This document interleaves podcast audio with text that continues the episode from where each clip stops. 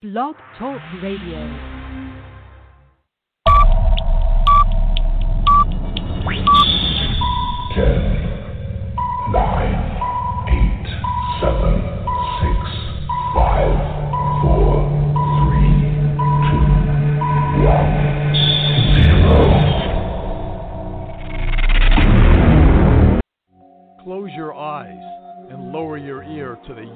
Bricks at the finish line, and the Indy 500 awakens. Marching bands, a state's own anthem, and then a nation's.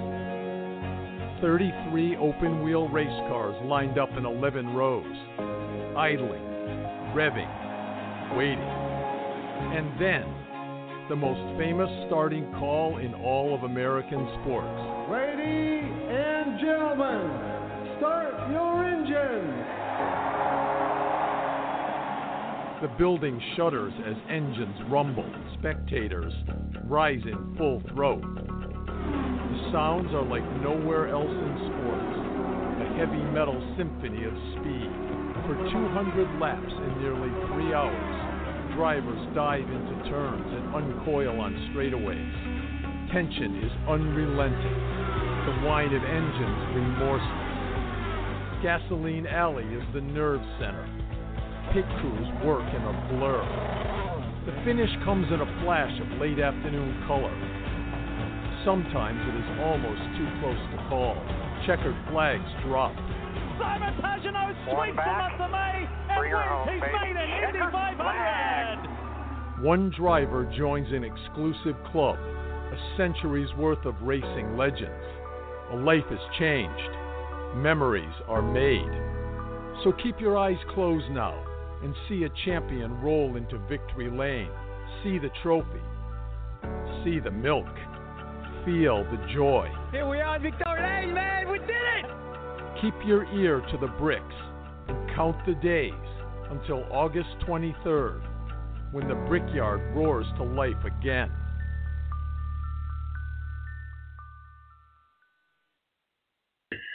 All right, and welcome to the balance. My name is Tom Marquis, El Presidente. This is our special uh, annual Field of 33 standing by in the balance green. We're going to get to them in just a second. Matthew Embury, our official IndyCar contributor for WSBT up in South Bend, and also Tyson Lautenschlager joins us again this year to help us break down the Field of 33. Obviously, our IndyCar contributor up in Canada. We'll talk a little bit about how uh, everything's kind of changed up there and how things are going with the IndyCar scene uh, in Canada. But you know, just a few weeks ago, we thought we were going to be able to have 50% of, uh, of the fans, and then it didn't happen.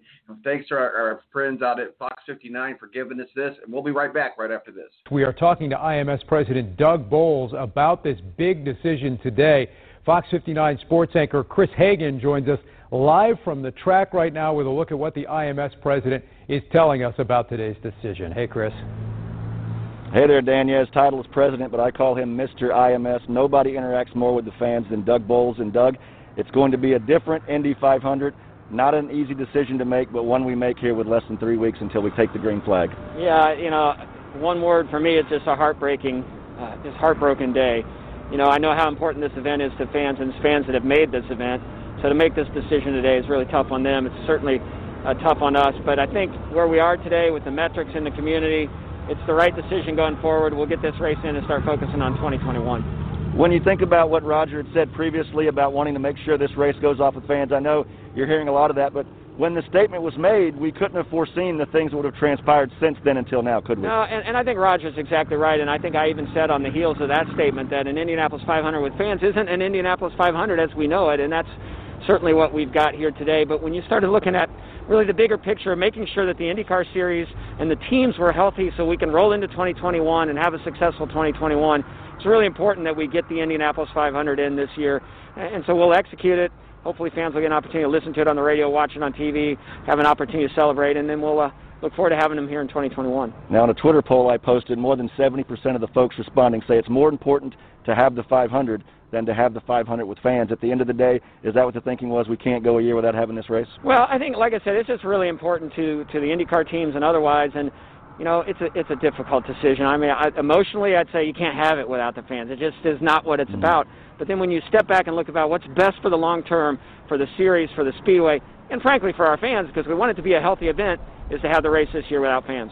And we'll be hitting the track next week with practice. I guess now all the efforts will be making it as enjoyable as possible for the folks who won't be able to get in. Yeah, that and taking down all the things. As you can see, I mean, we were setting right. up even as late as yesterday afternoon, hoping that we could have fans here. So we got a a lot of work to take down today now instead of on August 24th like we'd hoped. Well, Doug, I'm able-bodied. Let's get to work here. We'll you take got it. I'm ready. Let's go. He's Doug Boles, the face of the IMS, and looking forward to the 500 in less than three weeks. Let's throw it back to you guys. All right, welcome back to the balance. Of course, that was Chris Hagan, friend of the show, Fox 59 local here in Indianapolis, talking with President of Doug Boles, and you know he absolutely nailed it. Uh, Doug Boles is the face. You can't go anywhere in the track at any time, at any point in the day, and not see uh, Doug Boles interacting with fans. But joining us now, Matthew Embury, WSBT up in South Bend, and Tyson Lautenschlager, our IndyCar contributor from Canada. Let's start with you, Matt. Uh, welcome to the field of 33. We're ready to get things going.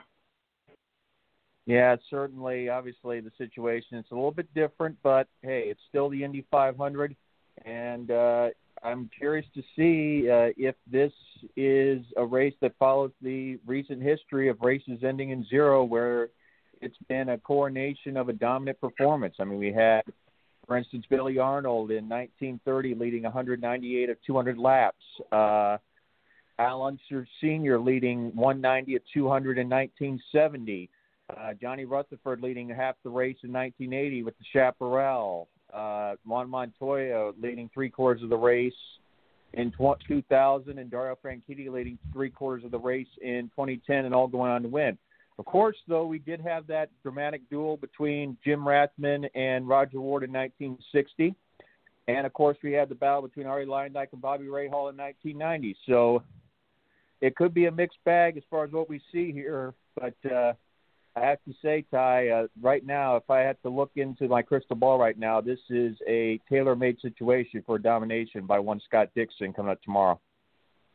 Tyson, uh, welcome back to the balance. It's been a while. Uh, uh, good to catch up with you and good to have you on this morning. And certainly want to talk with you a little bit about IndyCar and Toronto and not being at IndyCar. Uh, IndyCar not being in Toronto this year, and obviously uh, James Hinchcliffe, and just really kind of talk with us a little bit about how things are different or the same or as they are in the in the lower in the states here uh, in Canada with this uh, virus and IndyCar and how th- things are approached. Well, things are uh, obviously very different. Um, first, thanks uh, again, Tom, for having me. I always uh, love doing this special every year. Um, yeah. yeah, we we don't get our IndyCar show here in Toronto this year, which is very disappointing. It was uh, kind of foreseen. You know, it wasn't a big shock when when they uh, canceled it. It was originally just postponed, and then um, back a, a few months ago, they they finally pulled the plug on it altogether, uh, canceling the event. And it was it was kind of a, a, a bit of a long time coming. Uh, Toronto had really, the city of Toronto had really cracked down on events. Uh, everything was being canceled. Every major event in the city of Toronto, going up until basically now had been canceled. The uh, the Canadian National Exhibition, the CNE, which is a big event in Toronto every year, uh, happens around this time, uh, late August, going into Labor Day weekend, kind of the end of summer event. It was canceled uh, long before the uh, the IndyCar race was canceled. So we kind of knew that was not going to happen this year, but I, I think there is hopefully still some excitement. I've had uh, even a lot of people coming up to me um, at, at my workplace, where people that know me, um, that know I'm a big IndyCar fan, that know the 500 is this weekend. I think there's a lot of interest in the fact that James Hinchcliffe is in a pretty good, uh, pretty good car this weekend. Um, you know, obviously driving for Andretti Autosport in in a limited, um, limited ride. He's shown a lot of speed so far this weekend. Andretti has shown a lot of speed with uh, with Marco winning the pole. Uh, Marco won the pole. He's been fast in practice. Ryan Hunter-Reay has been fast in practice, uh, as has Hinchcliffe. So I think there is a lot of excitement going into uh, into this race, even though it is going to look very different. I'll tell you what, it's been a great showing uh, this month of practice and qualification with uh, Andretti and obviously uh, Hinchcliffe uh, starting in, in, in uh, uh, the sixth slot in row two. Uh, it, it, again, yeah, uh, limited ride, but it's good to see him back at the Indianapolis 500. And you know, it couldn't have happened to a, a nicer guy. Matt, let's kind of uh, dive into these these storylines and. I do want to get into the field of 33, but I do want to touch base on some of the big storylines. Obviously, one of the biggest storylines is Marco Andretti uh, getting the pole uh, at the 104th running of the Indianapolis 500 and really just kind of pushing out the edge of Scott Dixon. Uh, you know, I, was talking yesterday. I said that's a story that's a good, that's a feel good story for the Andretti's because it's been a while and, and it's almost expected that an Andretti is going to be on a pole and or victory lane.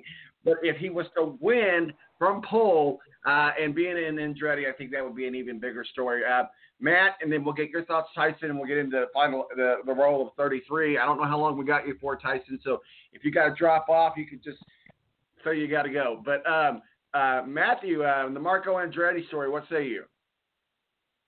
Well, it's a big story. Obviously, it gets the media attention. Obviously, and Andretti being on the pole at Indy is a big deal because it hasn't happened since 1987 and that is the big name that people think of when you think of auto racing. You think of Foyt, Petty, or Andretti right off the bat. In fact, uh, not only is Marco on the pole, but you have in the two-seater Mario Andretti and Michael's going to be the passenger uh, coming up tomorrow as well. So, a lot of things coming up there. I'm I hate to say the word because I know a lot of people want to see Marco do it, but I'm skeptical as to how realistic of a chance he actually has to win this race. Tyson, what are your thoughts on Marco Andretti getting the pole for the 104th running of the Indianapolis 500? I, I have to agree. I really don't see this being the year the Andretti curse is officially broken. I uh, I think you know Marco he shows speed here every year at Indy um, is always fast. But this is kind of really the one place we see Mark Andretti being a real factor.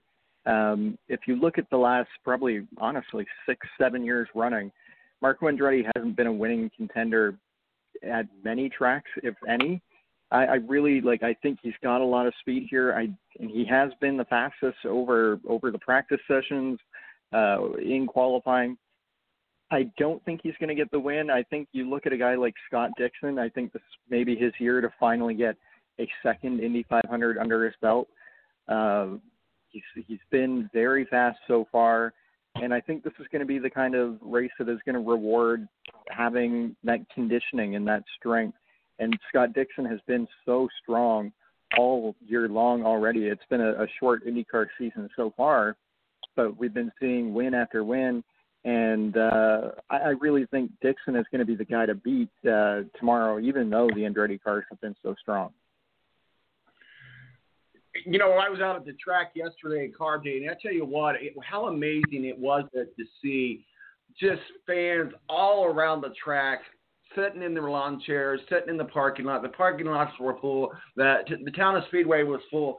I tell you what, if you did not know that there was that that, that the fans couldn't be in there, that the, amount of traffic and the amount of stuff that goes on outside the track look very normal. Look very normal. And I tell you what, we'll be down there tomorrow. I'm uh, going to set up camp there in one of the outside parking lots there. And the good thing about it is if you position yourself right around the track, anywhere around the track, the big video monitors you can see. Uh, they've still got the uh, uh, Dave Calabro uh, and, and Bob Jenkins are still doing the uh, um, public address system, and so you can hear all of that.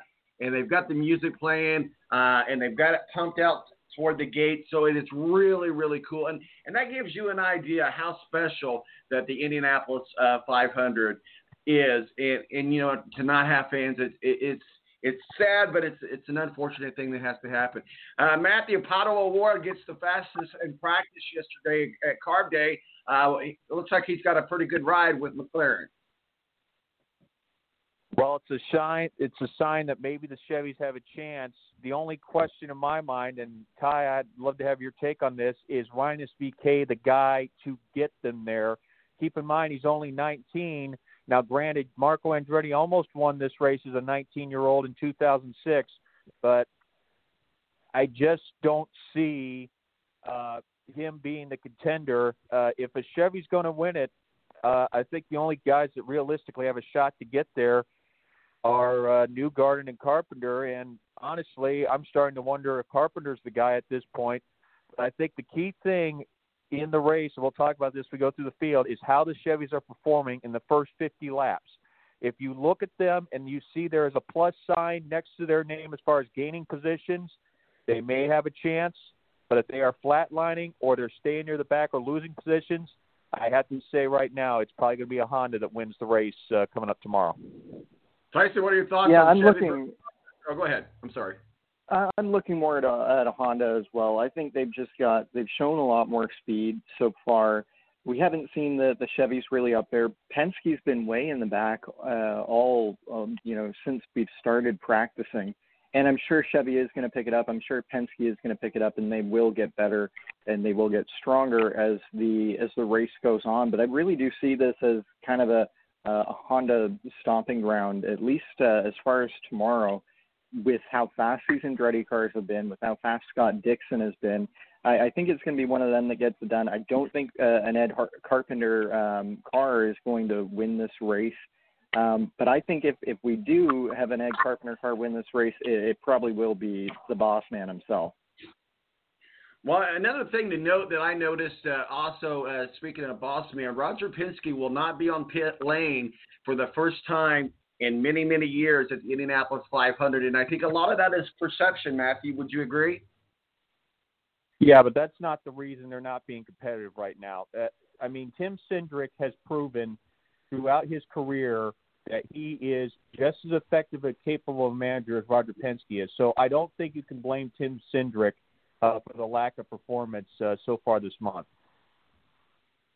Well, guys, let's get into it. Our field of 33. Uh, we've got our, our, our, field set and ready to go. Um, so we'll just start in row 11 and we'll just kind of work our way backwards and back in. And we'll start with Ben Hanley. Uh, and Tyson, we'll get your thoughts on him. Uh, ben Hanley, his uh, four lap average was 222.917 uh, on qualification day. Well, I think it's it's simple to know this the Dragon Speed team. This was a deal that came together pretty last minute. We saw them a few times last year. Um, they'd hoped to be at Texas for the uh, for the opening race. That obviously didn't happen. Uh, and really, the, the the Dragon Speed deal it came together. I think within probably a, a week before practice started, we finally knew that they. Uh, I think they were the last team to really say that they would be joining this field of 33. So to see them at the back of the grid, not a surprise uh, I think the the goal for that team and for Ben Hanley is really to just survive the race, learn what your car's got, and maybe you can, you know, depending on what kind of race we see, if we see a wreck fest, which I don't think we will, uh, I think we'll see a probably clean race. And if we do see a clean race, you know, hopefully you you get out of there with a top 20, 25 finish. Matt, let's uh, continue with row 11, 30 second starting spot. Uh, kind of a late late arrival to the uh, grid this year or to the uh, 500 team, and that's J.R. Hildebrand. His four lap average was 226.341. He's in a Chevy 67. Yeah, unfortunately, yeah, he had all kinds of trouble on his qualifying run, as is his teammate Sage Karam with handling, and I think you saw that last year as well when they struggled for pace and they just barely got in to the field a year ago. Uh, don't know what to expect. Uh, I don't know if you're going to see an aggressive uh, performance uh, either from Jr. or Sage. You may see it more from Sage than Jr. Jr. is more the you know conservative type, try to get to the finish and then race at the end. But uh, if he does get into the top half of the field, uh, I would not be surprised uh, one bit because he is underrated in being able to baby a car and get it to the finish and keep it in contention. That has always been his calling card. He's not necessarily a guy that's going to be leading a lot of laps, but he does get the results and the finishes. And like they say, if you want to win, you have to finish first. And J.R. Hildebrand follows that philosophy to a T. Well, certainly, uh, we were just talking about his uh, teammate, Sage Karam. Uh, Tyson Sage Karam uh, in the Chevy number 24, 227.099 was his uh, fastest uh, four lap average. I'd say I've been a bit disappointed by the the performance of Dreyer and Reinbold uh, so far. Um, I expected, you know, I, obviously I wasn't expecting, you know, winning speed out of the team, but I thought maybe they'd be closer to the the top half of the field, and maybe that is partly uh, Chevy just being a little bit down on speed compared to the Hondas so far. Um, but I thought Dreyer and Reinbold would have performed a little bit better. They've had a little bit more time to to prepare this car. Um, we did see Sage out at uh, the Indy Road Course earlier uh, in the year. They didn't have a great showing there, but I, I really did expect them them to be a bit further up the grid. I don't know uh, really what to expect out of Sage Karam and, and J.R. Hildebrand um, going into uh, going into this race. Uh, Sage, as uh, as Matt was alluding to, has a tendency to race a little bit aggressively, and he could put himself in a tough spot.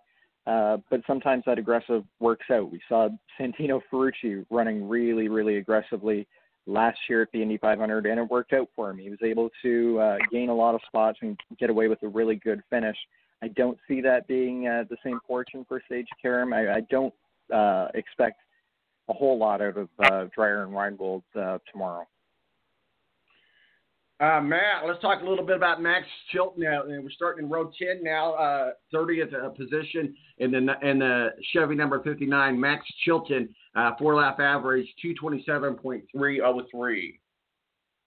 Well, keep in mind, Max Chilton has not won on an oval in over a year. Uh, he personally decided, you know, I'm fed up with the ovals. I'd rather focus on the road and the street circuit. So this car usually is driven by Conor Daly on the oval, other oval tracks. So, uh, so he came in a little raw, and it's hard to say that for a guy that led more laps than anyone a few years ago at the Indy 500. But that's that's the case here and I think he's still a little bit shell shocked about you know the oval tracks and all that stuff. And I think it showed why he is 30th on the starting grid for a Carlin team. I still think is at a crossroads right now. I don't know if this is a team that has a desire to be on the grid in the foreseeable future. There was talk about them possibly liquidating assets at the start of the year. So uh, I think a lot rides on it, but unfortunately, I think with the way Chilton's been on ovals lately, uh, I don't think they're going to be able to deliver a top result uh, coming up tomorrow. Tyson, road 10, starting 29th. Charlie Kimball, four lap average, 227.758. Well, Charlie Kimball is uh, starting the furthest back of the three AJ Foyt cars. I don't expect him to stay there that long. I think he's going to have the the best run of all three AJ Foyt cars. I think he can get up there close to the top half of the the field, uh, probably by mid middle of the race. I think uh, Kimball has shown a little bit more speed so far in practice than than his teammates uh, Tony Kanaan and uh, uh, Dalton Kellett, also from Toronto, by the way. Um, I, I do think uh, Kimball is going to have a fairly good run. Um, you know, probably a top ten, top fifteen uh, kind of run tomorrow, and maybe he'll uh, maybe he'll even be able to better that performance. Well, certainly a fan favorite is starting the 28th in row 10. Helio Castroneves. He's going to be his last uh, year with uh.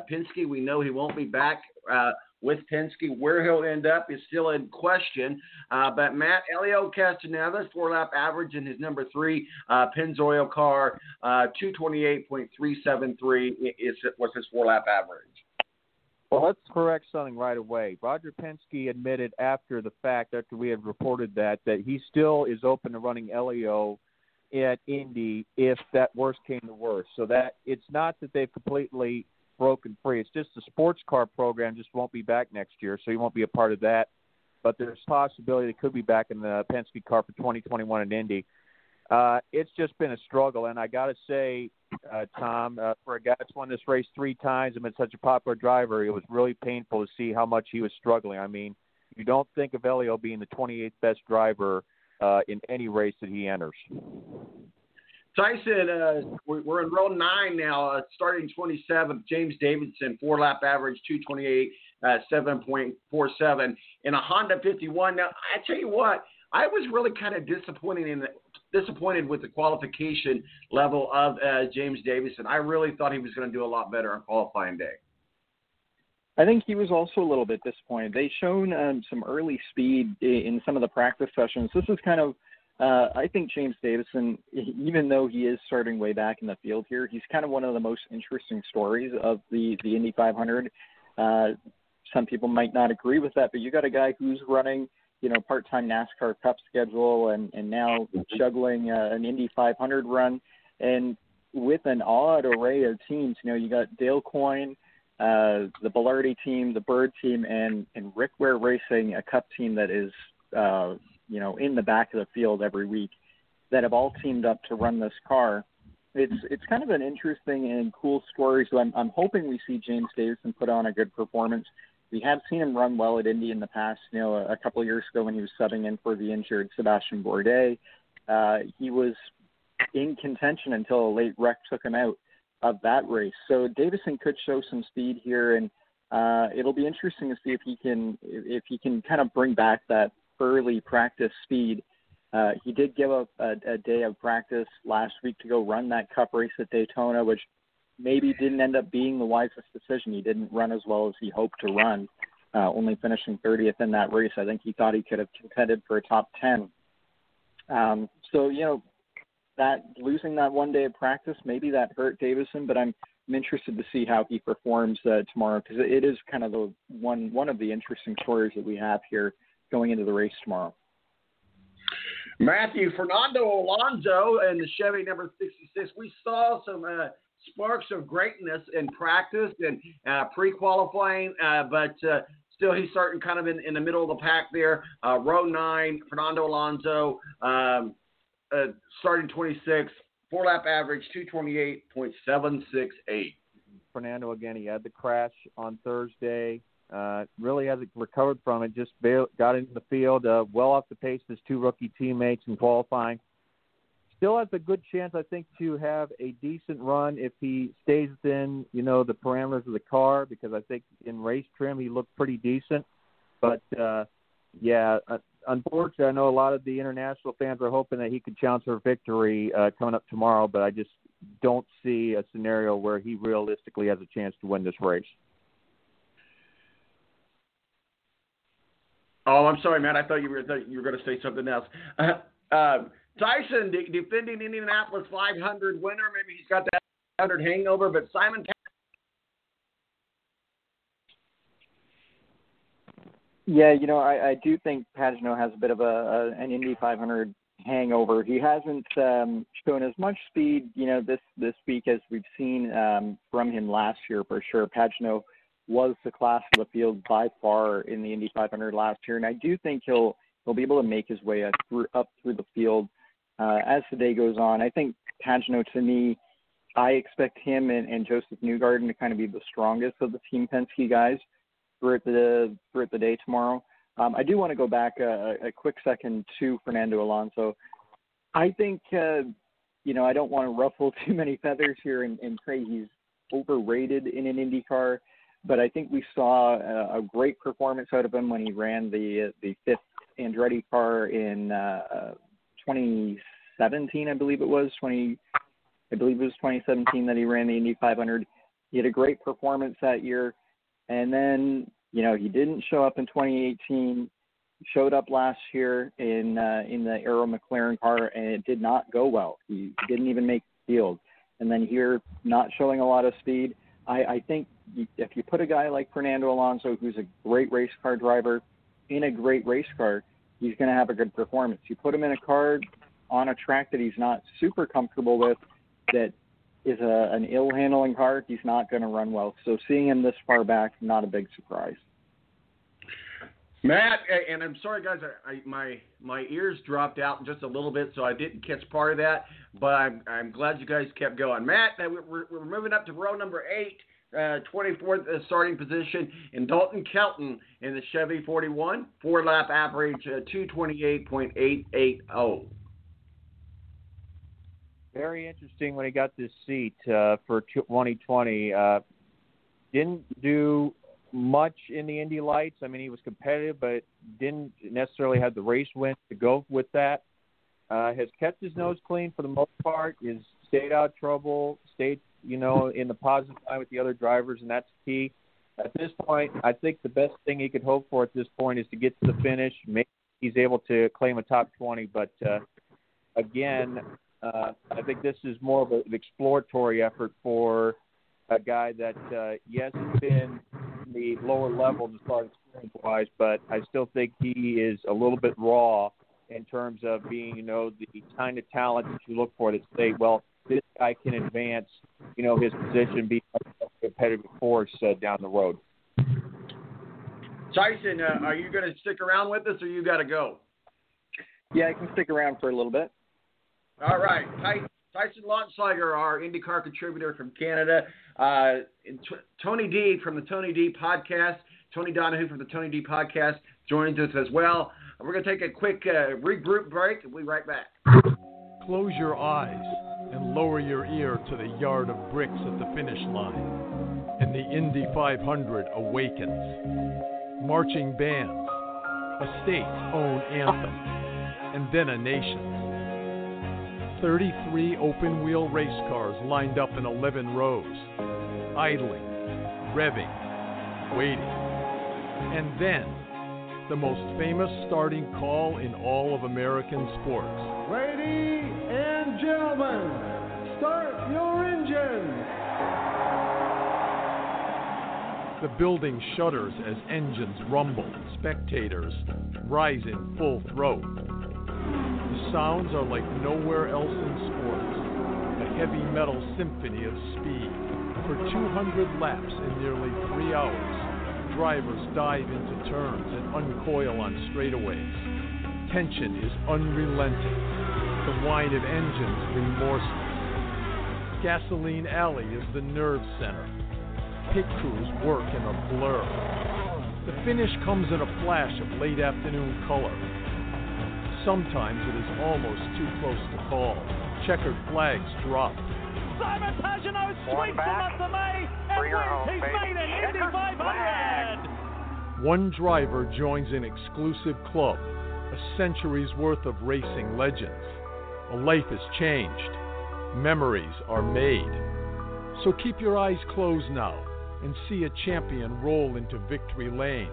See the trophy, see the milk, feel the joy. Here we are in Victoria Lane, man. We did it! Keep your ear to the bricks and count the days until August 23rd when the brickyard roars to life again.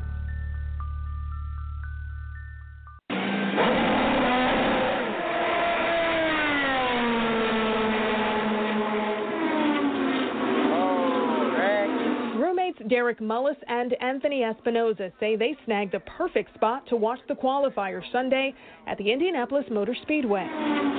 The race is still going on, whether the people are there or not. We're just glad it's still going on. Yeah. That's the main thing. They, like dozens of other fans, set up chairs or simply walked towards Gate 2 to catch the action on the big screen since COVID 19 restricted fans from being in the stands. Something that didn't bother Mark Bollard. He drove five hours to IMS. Yeah, it's not as fun, but it's guess what? To be able to be here, hear the cars, it's a little long way to go to travel to do that, but you know, we haven't done much this year because everything's been closed, so it wasn't that much of a big deal. So I'm just glad to be here. And Even the smallest fans shared their disappointment without saying a word, but through this photo sent in to Eyewitness News by Rob Boss. IMS President Doug Boles responded by tweeting in part, Wish 2020 was different. We all miss fans, and nothing makes me happier than kids at IMS. Some say they are disappointed they won't get to see their fellow fans in the stands. Because the people we sit by are from Ohio. Yeah, they're funny. So they hold on to cherished memories of years past at IMS. When we got married, that was his first time coming. 1970, yeah. That's when they cars wrecked into the photographer stand. Many looking forward to next year. We're just looking forward to making it through this one, and, and we know we'll be in there next time. All right, and welcome back to the balance. Our annual field of 33 uh, special is underway. Matthew Embury, WSBT, our official IndyCar contributor, our IndyCar contributor from Canada, Tyson Lautenschlager, and joining us now, Tony Donahue of the Tony D podcast. Tony, I know that that that track is a special place to you, and I know that we've spent a lot of time in the media center there, there, up there over the years. How different is it this year for you as a fan, but also as someone in the media that's used to kind of being in there and and not and, and happen to be on the outside. And, and I went out there yesterday myself, and I tell you what, I had a, it was really a fascinating sight to see how many fans were out there. And I plan on being out there on one of the outside lots uh, for the 500 on uh, Sunday. But uh, Tony, what are your thoughts? I mean, you know, it is what it is. It's just the era that we're living in, and that's where the world is right now. Yeah, it stinks for all of us because, you know, it's one of the only sports where yeah, yeah, basketball is cool to go see live, and so is football. But when you go to a racetrack and you see cars going around at 230 miles an hour, and you can hear and feel and smell, um, it kind of takes it away a little bit. Um, but I mean, I get it. I understand it. I wish IMS was a little bit better on who they gave credentials to and who they didn't. But uh, with that being said, I totally understand. And um, just been doing my podcast from afar. I purchased the NBC Gold, so I've been able to watch every practice. And um, you know, like I said, it's it's a little bit different, but for the most part, everybody's dealing with it. And um, you know, the, the Kentucky Derby just announced no fans, so it's not like Yep. IMS and Indianapolis Motor Speedway and Indy 500 is the only major event going on in the next, let's say, six weeks that's not allowing fans. So it is what it is. You adjust. You put an asterisk next to your streak of consecutive 500s, and uh, hopefully uh, by May of 2021, I'll be back allowed into the Indianapolis Motor Speedway. Well, and I haven't really heard yet, and we'll probably have more information about this after the 500. But this October race, the way I understand it, is planning on going as planned with fans. Is, is that your understanding? I don't think that they that they can have fans for that race, and here's why. Um, if you're not going to have fans, I mean that that race is only six weeks away, and yeah, you can spread out a little bit more throughout the road course um, and, and social distance, so to speak. But if the Kentucky Derby in three weeks or two weeks is not having fans, I don't see how you can allow fans to come into the track because I feel like there'd be a lot of scrutiny saying, well, if you're going to allow us in in October for the Harvest Grand Prix, you should have moved the 500 back six weeks to have it in October and then allowed fans. So I really don't see um, a, a good chance of there being fans for that Harvest Grand Prix coming up in October. Tony Donahue, the Tony D podcast, joins us. Obviously, uh, followed IndyCar and, and and does his podcast with IndyCar and and, uh, other uh, topics as well around in sports. Uh, Tony, we left off with uh, Tony Kanaan. Ironically, Tony Tony, uh, row eight, uh, starting in the 23rd position in his. Uh, number 14. Obviously, we know that this is going to be his kind of his farewell tour. Uh, uh, four lap average 229.154.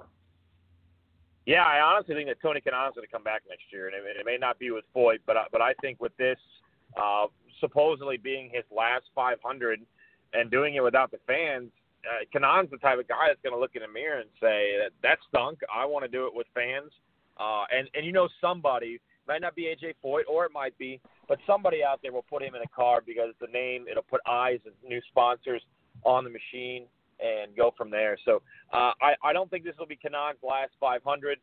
Does he have a shot to win tomorrow? I highly doubt it, but I think if you were to, to slide into the top 10, it'd be a good day for the AJ Foyt crew. Matthew Embury, our official IndyCar contributor, WSBT up in South Bend. Matthew starting 22nd in row eight, four lap average of 229.701 in the Chevy number 12. And uh, uh, the 5G Edge car this year, it's kind of looking a little bit different, but Will Power. Well, I think, and I think Tony and uh, Ty can agree with me. There was just a angry bee in the bonnet for Will Power last Saturday. He is not used to qualifying this far back, and I just have a feeling that we're going to see a lot of aggression and a nothing to lose attitude from Will Power. Now, whether or not that leads him to something good or something bad, I can't say, but uh, it could be a very interesting day, and I think he will be one driver to watch as far as uh, trying to make his way uh, up through the field and trying to be a contender and try to salvage something out of what's not only been kind of a lackluster month for Will, but kind of a lackluster season since we've gotten back up and going uh, since the delay due to the pandemic. Tyson, uh, Tyson Lautenschlager, our uh, IndyCar contributor from up in Canada. Tyson, we're moving up to row number seven, uh, 21st position. Oliver Askew, uh, four lap average of 229.760 uh, in his Chevy number seven car there. Uh, with I believe he's in the McLaren car as well. I could be wrong about that. Yeah, Oliver Askew in the McLaren. Uh, I, I'm not expecting uh, too big of a performance out of him. I think he's had a good start to his rookie season so far, in what is obviously a very odd rookie season. Uh, this Arrow McLaren team, they haven't shown a whole lot of speed so far uh, throughout all of the practice sessions here at Indy. Uh, you know, as we talked about a little bit with Fernando Alonso, and you have three thoroughly inexperienced drivers at the uh, Indianapolis Motor Speedway, at least in an Indy car. uh, in Pato O'Ward, uh, Askew, and Fernando Alonso. So I think this is going to be a, a bit of a tough race for the team as a whole. Uh, as I said, Oliver Askew has impressed me so far in his performance as a rookie, but I don't see Indy uh, being uh, the you know a great race for him, and I do think uh, he'll probably be outperformed by Pato Ward, who does have a little bit more experience uh, in an Indy car at this track and in the series as a whole. Tony, we're in row seven in 20th position. Jack Harvey, uh, four lap average 229.861 in a Honda 60. Yeah, I want to go back real quick to Matt's point, if you don't mind, about Will Power. Sure, I'm right kind here. of in the same boat as it's. I'm kind of in the same uh, boat as Matt with that. You know, Will Power is a guy that, you know, we saw it at Elkhart Lake. He kind of drove and was driving through people, and I think we're going to see that of Will Power tomorrow. My question with Will is, is can he get through six to seven pit stops flawlessly, which has been seemed to be his Achilles heel throughout his career. Um, to Jack Harvey, yeah, um, he's he's actually had a quietly good year. He's been fast. He's run well. Um, he hasn't had the success at at the Indianapolis Motor Speedway in the 500 that maybe he'd hoped for. Um, but a lot of information, a lot of data going into that number 60 car with the with the connection with Andretti. Uh, Michael Shank is a guy that um, is going to do his best to get Jack Harvey to IndyCar full time, if not next year, then in 2022. Obviously, COVID kind of pushed things back, but but but for Jack Harvey, a good consistent day, um, stay out of trouble.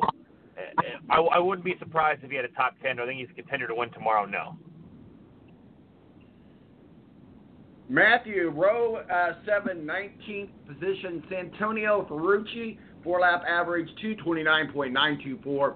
He's also in a Honda, the number 18. Another guy that was disappointed in qualifying. I think he thought he should be up with where Palou ended up, his rookie teammate.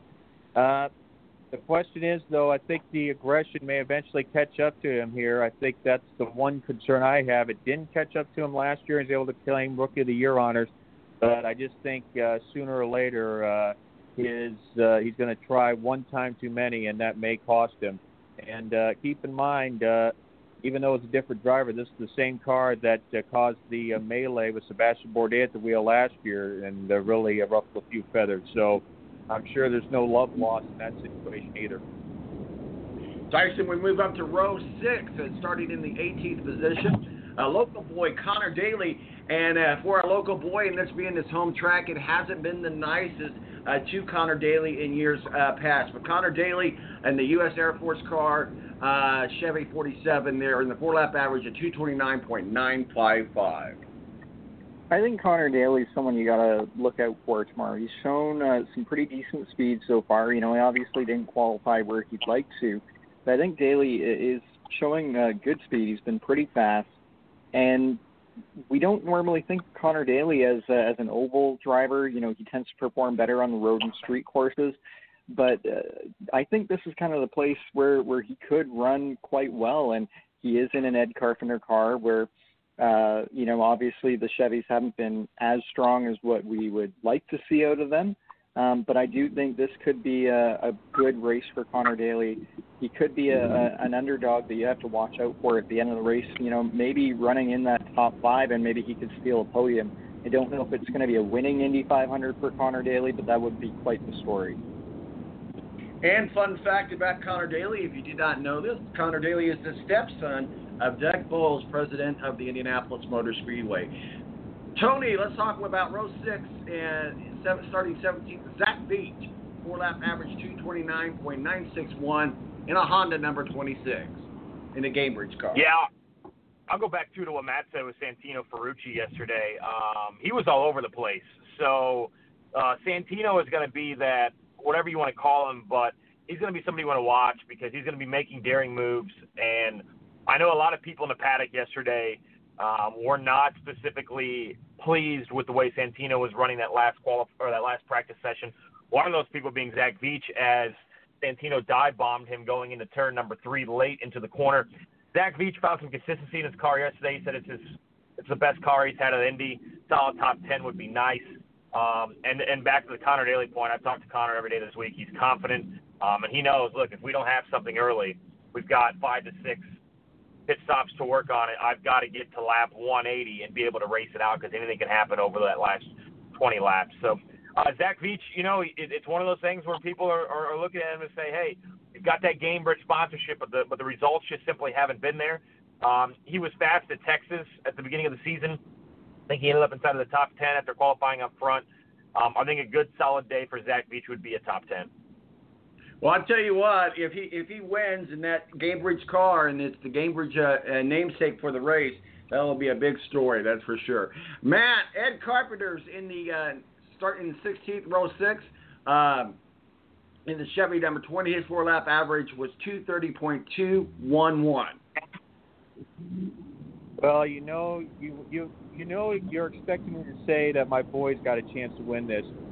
I just don't see it. Uh, I mean, and it's not, you know, I don't want to anger all the Indianapolis fans listening, but I just I'm starting to wonder if he's past the prime of his career at this point because it just seemed like there's a non-lackadaisical attitude that's just followed him throughout the week. You know, it's just kind of, you know, ho hum, all the efforts there. So, and that's part of the reason why. I mean, he could still probably get a top ten, but I think like you talked about the ECR trio as far as who has the best chance to win the race. I'd have to say right now that the, probably their best chance is on Conor Daly at this point. It's not Ed Carpenter.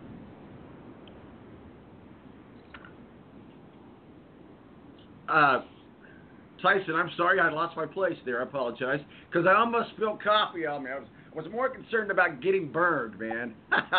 well, I can I can add to that. I can add to that real quick, Tom. I I think with Ed, it, it's kind of uh, now or never. You know, you, you've got uh-huh. this, the big sponsorship. U.S. Air Force came on. That that that was a connection to U.S. Space Force. Um, you know, you've got Rinus that's fast. I think the Chevy is going to be a lot better in race trim and be able to stretch the fuel a little bit a little bit further than what Honda is, which is different than what we've seen in the past, especially last year. You know, Rossi said, "Hey, we lost the race because we just we got beat by horsepower down the straightaways." Um, I think with Ed, is simply this: he's had some decent success the last couple of years. Six last year, second two years ago when he qualified on the pole. Ed, after qualifying on the pole in 2018, decided, look, I'm sick of being called the pole winner. I want to be called an Indy 500 winner. And the reason why Conor and Ed are starting mid pack is because they really didn't work on that much qualifying sim. They kind of put that on Rinus and said, all right. Well, then, then they took Rinus' setup and said, here's what we can do. We know he's fast. And they spent a lot of that Friday practice last Friday really dialing in the race car before switching it over to qualifying trim. So I think Ed and Conor are going to race together up towards the front and uh, I think they're both going to be in contention uh, towards the end of the race tomorrow. Well, I hope Ed does really well. I mean, certainly he's did well as far as being able to get on the pole in the past. So, you know, root for a lo- local boy uh, as well. And if he could just stay out of the way of James Hinchcliffe, we won't, we won't go there though. That was a few years ago. But uh, Tyson, let's talk a little bit about. We haven't had a chance to talk with you. I know Matt and I have talked about this in shows past. But the new look, the new feel, the new aero screen, uh, just everything that the the uh, it really does really can't when they're on the track. I, I just noticed this. You just can't really tell that much of a difference. What that they do have that screen on it. Uh, talk to us a little bit about how the car looks a little bit different, and this is going to be a different setup uh, for teams for the Indianapolis 500. So, uh, what are your thoughts on that, Tyson? Yeah, I personally like the aero screen, and I think you have some people that um, you know, you you either have the camp that you're uh, on in favor of it or you don't like it.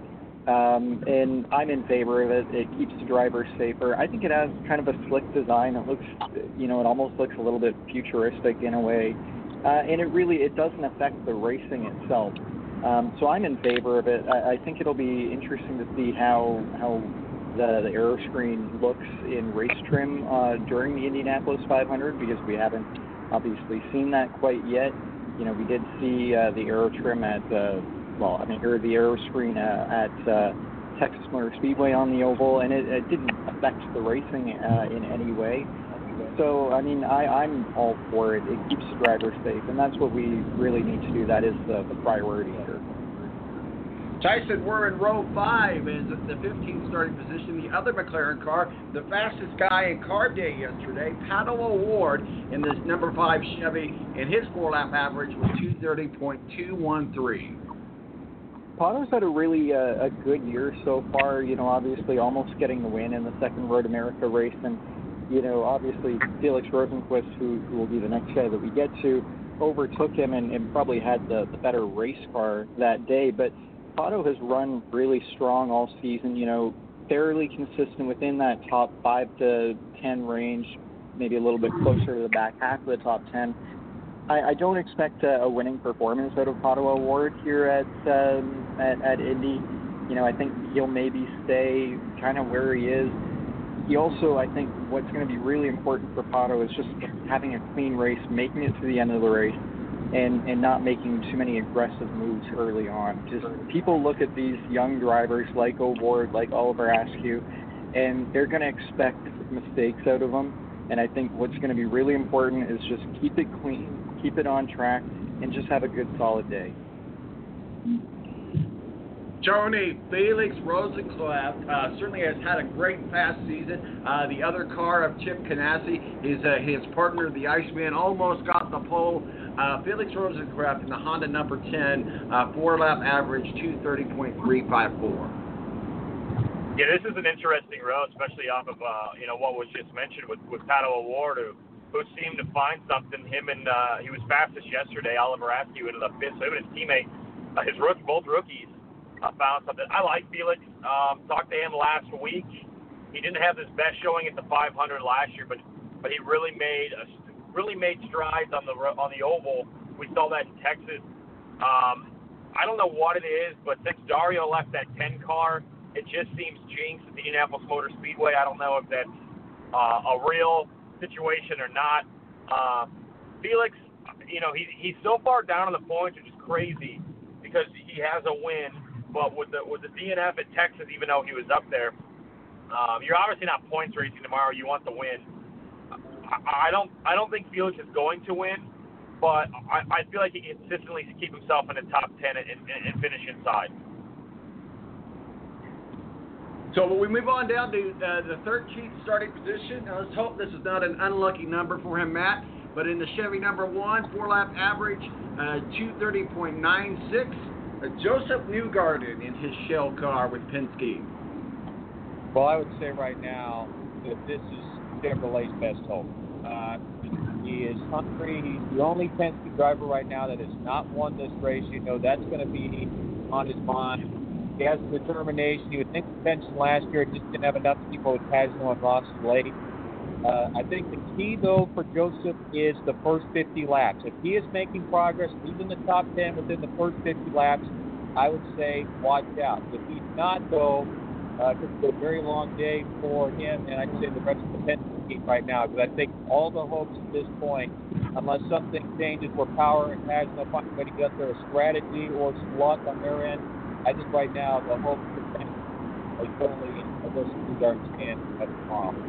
Um, Tyson, we move up to row number four. Uh, before we get into that, though, let's talk a little bit about some of the who might be the day makers and the day wreckers uh, in, in tomorrow's race. Well, I, I mean, I'll say I think you know we look at it. I, I want to go back to Matt's point first. Like I think Josef Newgarden, he is probably the the Team Penske guy that I'm looking at as most likely to have a good performance, and I think Simon Pagenaud also will probably make his way up through the field, even though he is starting way back. But move, looking at this row, I think uh, row four is kind of an interesting row. You've got Spencer Pigot, who I always look at every year as a guy who is really fast. You know, whether he's you know racing here for Rahal Letterman in the years past, he's been with Ed Carpenter Racing. I always have him kind of as my underdog guy that I think could maybe pull off a, a, a win or a podium if things go the right way. I think this year, uh, maybe not quite the same. I, I don't think, aside from qualifying day, that that I think Spencer Pigot is going to um, really be up there contending at the end of the day for a win. But I think Pigot, obviously, he's looking to get back into full time IndyCar racing, and I'm I'm hopeful for him that he can at least have a good, strong showing uh, throughout the day to to really get his name noticed again um, because I do think this is a, a young American driver who deserves to be racing full time in this series. I know he didn't get a win in his couple of years with Ed Carpenter, but I think he is one of the the bright. Uh, he has a bright future and one of the young stars of the IndyCar series.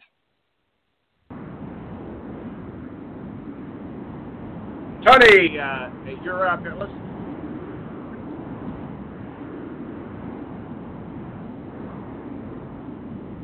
Oh, I'm sorry. We didn't. We didn't cover. I, go back. Go back to you real quick. I, we did not cover Spencer Pigot uh, in, in the uh, 12th position on the number 45. Uh, sorry, uh, Tom. I, I was saying before. I think Spencer Pigot again is, is one of these really um, strong young American drivers who I think will have a good showing tomorrow. But uh, you know he's looking to get back in this series full time. So uh, I think that the young driver will be hopeful that he can have a good showing um, to maybe put himself back in contention to get a full time ride uh, again in uh, 2021. Tony, we move on over to you. Row number four uh, in the Honda number eight, Marcus Ericsson, uh, four lap average 230.566. What say you in the Huski uh, chocolate there? Yeah, Marcus Ericsson has been very consistent throughout the entire uh, shortened season here. Uh, I think he's been inside the top 10 on every race. He's been very fast. And he's one of my dark horses that I picked on my podcast. He made a big mistake last year on pit road it cost him probably a shot to be inside of the top 10. Um, he's fast, he's smooth, and he's consistent. Uh, and that's really what what what you have to be to have a good run at the 500. So I, I expect Marcus Ericsson to maybe not contend, but he's certainly my dark horse for a top five. Back to the team Penske. Um, for me, Josef Newgarden is just met. He just hasn't had the greatest of successes at the Indianapolis 500. He was in contention to probably finish second when Rossi stole the show and he ended up third. But other than that, you know, Newgarden's just that guy that gets you in between a fifth and a tenth place finish. It seems like. I think that Pagenaud is going to play some strategy, maybe short pit, come in early, um, and, and work his way up to the yellows, knowing that we're probably going to see five to six yellows in that first hundred laps. Uh, so, so my best hope for Penske is Simon Pagenaud, even though he's starting so far back. Um, but we'll see what Josef Newgarden can do because he's just to me been meh at the Indianapolis 500. So um, if he's going to change that, he's going to have to get up there and contend for the win and lead some laps. Matt, uh, row uh, row four, starting tenth, Colton Herta, fan favorite there in the Honda number 88. I tell you what, I'd love to have Tony's opinion on this. I think we have seen a much more mature and focused Colton Herta than we did last year, and that's a good thing. I mean, yes, he's not in the top half of the, you know, the t- fast nine, etc. But he's not making the over aggressive moves. He's not making, you know, the moves. You're thinking, what is he thinking? All that kind of stuff. I think he's now looking to all only help him when we get to tomorrow. I think he realizes I don't need to be super aggressive all the time. I can play. I can play conservative. I know I have a car capable of running up front. And uh, you talk about a true dark horse pick uh, for tomorrow's race. Uh, if Dixon doesn't win, I would not be surprised if Colton Herta may pick up the pieces. This is our annual Field of 33 special. We've been talking with Matthew Embury, WSBT up in South Bend, our official IndyCar contributor, Tyson Lautenschlager, our IndyCar contributor from north of the border there in Canada, Tony Donahue at the Tony D podcast, and Matt Hicks is going to join us here in just a moment. Uh, Tony and Tyson, are you guys going to stick around for another half hour or you got to go? I can stick around yeah, for a little bit. I can stick right, around great, for a little bit as well. Great, fantastic. We're going to uh, finish up our uh, Field of 33 with Matt Hicks uh, right back when we get back right here on the other side. All right, we have been waiting months for this day. IndyCar drivers finally back at the track getting ready for the Indy 500. As you know, there are a lot of changes this year from no fans to social distancing requirements to keep all the drivers and teams healthy and safe. And our Dave Calabro has been there for it all. Oh, the sweet sounds of race cars once again at the Indianapolis Motor Speedway. It's not May, it's August, but it still feels and looks a little bit like the Indianapolis 500. Here's Taylor Tannenbaum with more. Well, Dave, we all know that old saying, better late than never. It was pretty much made for this moment. It is definitely not May. The heat is certainly an indicator of that, but 2020 is all about adjusting to that new normal, right? And out here at the track, that new normal is a race month without race fans. Little bittersweet, right? It's good to get cars on track, continue to move forward to the 104th running. Golf carts and fast cars, tires and drivers. It almost looked like a regular Indianapolis 500 practice day, except for this. No fans to see it. Normally, there would be thousands of people watching the drivers turn their first lap, but not this year. Mixed feeling. It's it's amazing to be back here and looking at the pagoda. It's uh, for a race car driver is uh, every day you want to live every day like this, but uh, certainly quiet. Um, but uh, you know, so glad to be racing. So glad that we can display this amazing car around this uh, mythical place. Not only will fans miss the racing, they'll miss seeing the new renovations and additions to the track. This place got quite the facelift since Roger Penske took over. From new flags to fresh paint to restroom renovations and concession stand upgrades. Don't worry, those infamous troughs inside the men's bathroom, they do still exist. I, didn't see so for myself, but I do trust my sources. One of the biggest changes, and I mean big, is the video board that now hangs above Pagoda Plaza. It's 104 feet by 20 feet. In other words, it's six Indy cars across and four of me stacked tall. Little things that just make the place pop and look a lot better, a lot cleaner, a lot younger. You could smell the paint.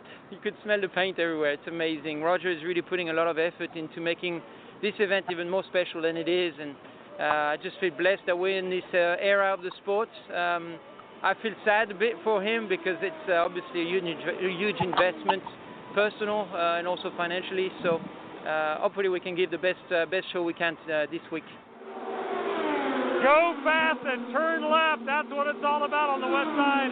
I'm Dave Calabro. Coming up at 6 o'clock, we'll talk to A.J. Foyt, who thought he'd seen everything at the Speedway. That's at 6 o'clock. We'll see you then. So strange.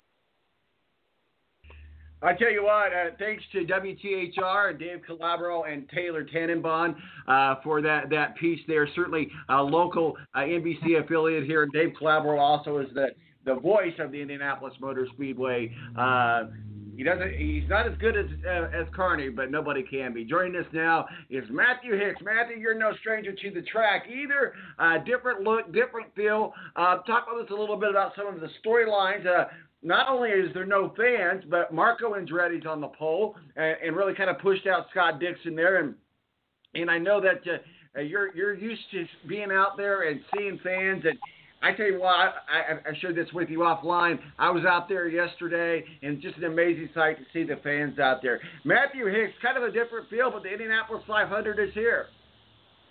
Yeah, I mean, obviously, you know, it's it's going to um, be one of those interesting things to see how this 500 is remembered historically as we get 5, 10, 15, and 25 years away uh, from it. Uh, because that's exactly right. It, it's in August. Um, it's it's obviously no fans. There's there's all these wild storylines, and oh yeah, and Andretti is once again on the pole. Can he win from pole? I mean, if there's ever a year a guy is going to win from the pole with the windscreens and the potential uh, liability and and maybe uh, tough tough uh, circumstances to pass on track with it being hot, hotter than normal, than May. Um, boy, you'd like to think that if somebody can win from pole, this might be the year to do it. It's happened before, obviously, but it's been a while. Um, so yeah, I, I don't know. I, I it, it, there's a lot to there's a lot to unpack this year, isn't there? Well, it certainly is, and we'll let you uh, uh, help us pick back up in roll number three, starting the ninth, ninth position. Obviously, former uh, Indianapolis 500 champion, one as a rookie uh, with Andretti. Alexander Rossi, four lap average, 229.234. There was a lot of rumor mill circling around whether or not he would even be with Andretti this year, uh, but he, he is, and certainly uh, starting there in uh, row three, number nine. Oh, yeah. I mean, I think he's in that I don't know how big your group is. Uh, mine's probably somewhere in the at least nine, if not ten to twelve guys that I mean have every opportunity to win tomorrow. I think he's in that group. Um, he has the Honda power. That seems to be a clear advantage this year. What will be interesting to see as the race progresses, if Chevy's have some sort of fuel mileage advantage, which they may, and it sounds like they will. Um, but it's it's going to be really interesting to see how much these Hondas separate themselves. Again, the big question mark is what is passing going to be like? And uh, you want to be towards the front, I think, in this one especially more than normal. And uh, yeah, I think he's in that group uh, of guys that could easily win this race. Matthew Embury, WSBT of South Bend, our official IndyCar contributor. We're in row three in the eighth starting position, and that's Graham Rahal, four lap average, 229.380. Certainly one of my favorites. I love what he does for the military, uh, and he's certainly in the United Rentals Honda, uh, number 15. Graham Rahal, what say you, sir? Uh, you know, obviously he's had the success at Texas and California. Unfortunately, just hasn't translated to the Indianapolis Motor Speedway. Uh, the question with Graham Rahal that I have is if he is in contention late, is he going to be willing to show the aggression necessary to get all the way to the top? And that's been one thing uh, that from the times I've seen Graham that I'm a little bit concerned about is is he going to be willing to go the extra mile when necessary to get to that upper rung and until I'm proved otherwise, I just don't think he's going to be capable of getting all the way there uh, if he is in contention late. Tyson, uh, row three, starting seventh. Alex Palou, uh, four lap average, 229.676. He's in the Honda 55, and he is a rookie this year. Yeah, and Alex Palou could be uh, the Santino Ferrucci of this year. You know, he's really exciting to watch uh, to see such a, a young driver running so well uh, early in his career, driving for Dale Coyne as well. Um, he's obviously still learning these ovals. Doesn't have a lot of oval track experience, and you know, obviously Texas would have been the best place for him to learn, and he got taken out early in a wreck there. So uh, I, I don't expect Palou to maybe have the the performance that Santino Ferrucci had last year, where he was contending uh, in the top ten and making all those big aggressive moves. I don't think. Uh, he'll also make a lot of aggressive moves because I think he's going to want to learn about this car, how it's going to run on this track. But he has shown a lot of speed here so far uh, during the practice sessions, obviously qualifying within the Fast Nine. Uh, it was a really big deal for him and for this team. I'm looking forward to see what Palou does, uh, not only um, in this race, but going forward the rest of the year. I really like him. I think he's a breath of fresh air for uh, IndyCar. Well, we're so glad to have our annual 33 special. This is a one time a year where we dedicate everything to IndyCar racing. Uh, in the last half hour, uh, Steve Wilson's editor in chief of Speedway Digest, our official NASCAR contributor, and my and myself and Matthew will break down the double header going on uh, this weekend, Dover in NASCAR, and then of course the Indianapolis 500 as well. We'll get his thoughts on that. Tony D from the Tony D Tony Donahue from the Tony D podcast joins us. Tony, we talked a little bit about uh, James at the beginning of the show with Tyson, uh, obviously a fellow Canadian there. But I tell you what, he is a fan favorite, and you and I know how approachable he is and how fun he is. And you know, and a lot of people thought for a long time he was the face of IndyCar and, and the face of the new generation. And just certainly the the stories and the history that he has here at the track. Uh, James Hinchcliffe, uh, Tony, uh, what what what are your thoughts? His four lap average was uh, 229.870. Uh, certainly in a limited ride, but he is back at the Indianapolis 500. Oh, hold on, Tony. Ha. Try, try He's it certainly again, a Tony. household I name. had your, I had your mic muted. Sorry, go right ahead. Start over. he, Sorry. he he's he's certainly a household name uh, for a lot of people because of his his fame on Dancing with the Stars, and he's a great personality for the series. He's a great personality for the sport. Uh, seems like he obviously already has one foot stepping into the booth, and, and this is a big chance for him back with Andretti, um, where he had most of his success over his career there in the in the mid 2010s. Um, do I think he's going to win the race? No, it's so hard for a one-off team to do that, even though he's with Andretti, and even though he's racing multiple times uh, this season. Um, James is just not somebody that I can, can see contending for a win tomorrow when it comes to the Indianapolis 500. Solid top 10, stay consistent, uh, have good pit stops, yes, uh, but to win, absolutely not. Matthew Hicks, obviously been around local media, radio here in Indianapolis for a long time. Former uh, uh, pit uh, pit reporter there for the uh, IndyCar and for the uh, for the Indianapolis 500. Uh, Matthew Hicks, just give us your preview of the 104th running Indianapolis 500 without fans. Uh, what what can what can we look for? What should we be looking at? Uh, boy, it's um, you know, I'm I'm I'm with Tony on that. You know, I just think the one-offs are going to have such a real struggle, and and and when we say one-offs, I think we do expand that into the guys that are running maybe three and four races or a partial schedule. So that I, I I'm I'm with him on that. I think it's just going to be so tough this year, especially without. I mean, really, it's been. I mean, the schedule's been so condensed. Um, they've just not had a lot of seat time so it's going to be a really tough thing. So I think you're going to you're going to in that regard see a series regular tomorrow. Um, we'll take the checkers flag, barring out rain, of course. Now that's still a possibility, and that could mess everything. Never say that um, word, Matt. Well, you know that's that's what we're dealing with tomorrow. I think it's I think we we've got at least have an idea that that's possible. Really hard to bet against Scott Dixon at this point. I mean, goodness gracious, what a what a um, season this guy's had, what a career this guy's had. And I, uh, you know, you of course desperately know he wants to win a second 500. Uh, I, you know, I, I think, you know, barring out the favorite, who's clearly Scott Dixon, I think there's an interesting batch of of group of people in that next group um, of people that can win the race. I think Marco Andretti's in that group. He's had top fives there. He does know how to finish the race. He's obviously got a rocket ship. Um, he's got the Honda power. I think you look at um, Rahal Lanigan, Lanigan Letterman Racing, Rahal Letterman Lanigan Racing as well with Sato and Graham Rahal. I, I, I think he's in that group. Uh, but then also too, Ryan Hunter-Reay is a guy starting fifth, won the race before, knows how to finish, and that's what it's going to be all about tomorrow. That's that's where I really, you know, like you, you look at you know Palou and Kay and, and guys like that that yes, have have speed, clearly have speed, and have the the proper amount of fearlessness in this race. I just, I really question, are they going to try? Because again, passing potentially could be at a premium tomorrow.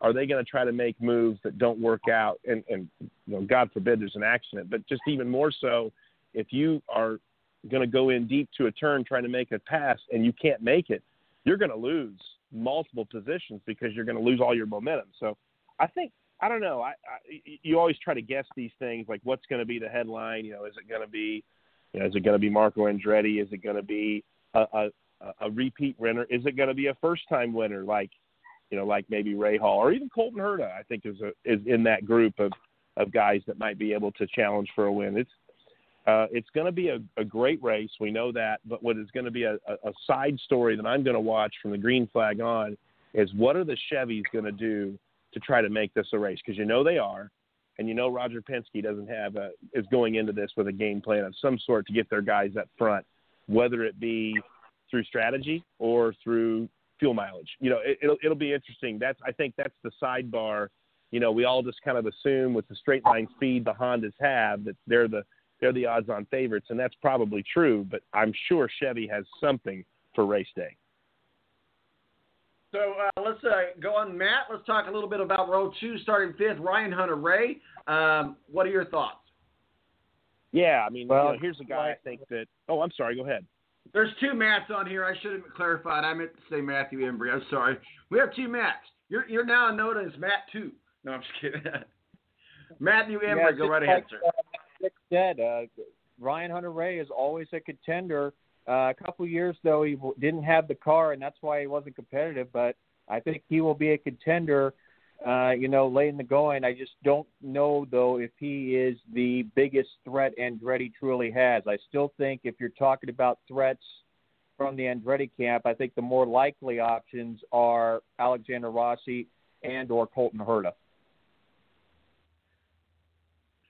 So um, Tyson. Uh, we're, we're, starting row. Two, uh, we're finishing up row two. Uh, starting fourth, Rinus VeeKay. Uh, he's also a rookie. Uh, four lap average, two thirty point seven oh four in the Chevy number twenty one. Tyson.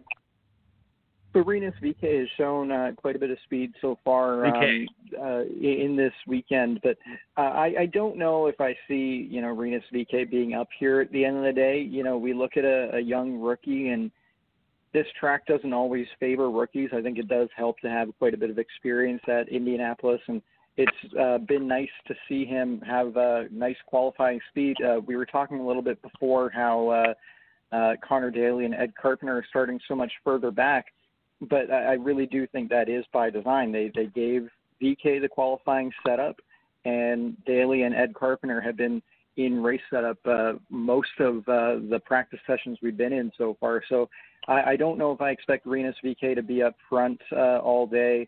I think he's going to be one of those guys that maybe by lap 50, lap 60 could be further back down in the field, you know, maybe running 10th to 12th. And that's not necessarily a bad thing. It's a good learning experience to be running uh, mid pack. Uh, you don't always learn a lot running up front, and this is a guy who's probably going to be in, uh, or will hopefully be in IndyCar um, for the long haul, at least uh, for the next few years. Um, so Rinus VeeKay, he's going to be a contender um, throughout his career for sure. I don't see him being a contender tomorrow in the Indianapolis 500. Well, we've been. Uh, this is our field of 33. We've been joined by some of the best expert minds around uh, to help us break down in, IndyCar, and uh, that's Matthew Embury, our official IndyCar contributor, WSBT up in South Bend. Tyson Lautenschlager, our IndyCar contributor from up in Canada. Tony Donahue from the Tony D podcast, and Matt Matt Hicks. So let's just kind of walk, work around around the table here, and we'll start with you, Tony. Uh, you you obviously have a great podcast, and I encourage everyone to go listen to the Tony D podcast. But Tony, you, you you do a lot with IndyCar, but you also do a lot with Vegas. So combine the the IndyCar and the and the uh, uh, 104th running. Uh, what are your what are your Vegas uh, preview uh, for the 104th running? Yeah, I mentioned this on my podcast yesterday. Um, I've got five drivers on there to bet, five drivers to fade, and then three dark horses. Uh, my drivers to fade and not touch when it comes to uh, betting are Will Power, James Hinchcliffe, Marco Andretti. I'm fading as well. Um, did not like what I saw yesterday out of his car in practice. Yes, it would be huge for the series to see Marco win. It would be on every headline throughout the uh, throughout the country, but I just don't see that see it happening. Um, I think Honda's best bullet is Alexander Rossi. Uh, you could put Colton Herta in there as well. Be interested to see if Ryan Hunter-Reay can stay consistent throughout the day. Um, as far as Rinus VeeKay and what was just discussed, uh, my, my thoughts with Rinus is this: is like, look, that team is there, ready to win. They, they they've had so much, so close to success with Spencer Pigot since Josef Newgarden left. Um, they're ready to go. I, I think Carpenter Racing is going to be a contender tomorrow. Um, obviously, Rinus has the better qualifying car, but look for Conor and Ed to make their way up. I don't think Rinus is going to win the race necessarily, but I do think it's he, he can contend for Rookie of the Year along with Alex Palou. Um, as far, and, and as far as the rookies go, too, uh this is as evil of a, a, a even of a level playing field as you're going to have when it comes to racing Indianapolis 500 because this aero screen is new to everybody. Um, there's going to be no fans there, so we talk. I mean, every every year ABC used to open up their broadcast by saying, oh well there's gray stands all month long and then you show up on race morning and it's colorful and people are here. Well you don't have that this year. You don't have to worry about that this year. So it's going to be the same as what you're already used to and you just got to stay patient and, that, and that's you look at the drivers that have won this race they've stayed patient over 500 miles. Juan pablo montoya was was left for dead after simona di silvestro ran into the back of back of him in 2015 he came back and won. Alexander rossi we obviously saw the struggles with him back in 2016. He won. Sato had some trouble in 17. Yeah, I know it was easier to pass then, and there was more passing, but you've got to stay patient, get to the end, and stay up front throughout the entire day to have a chance tomorrow.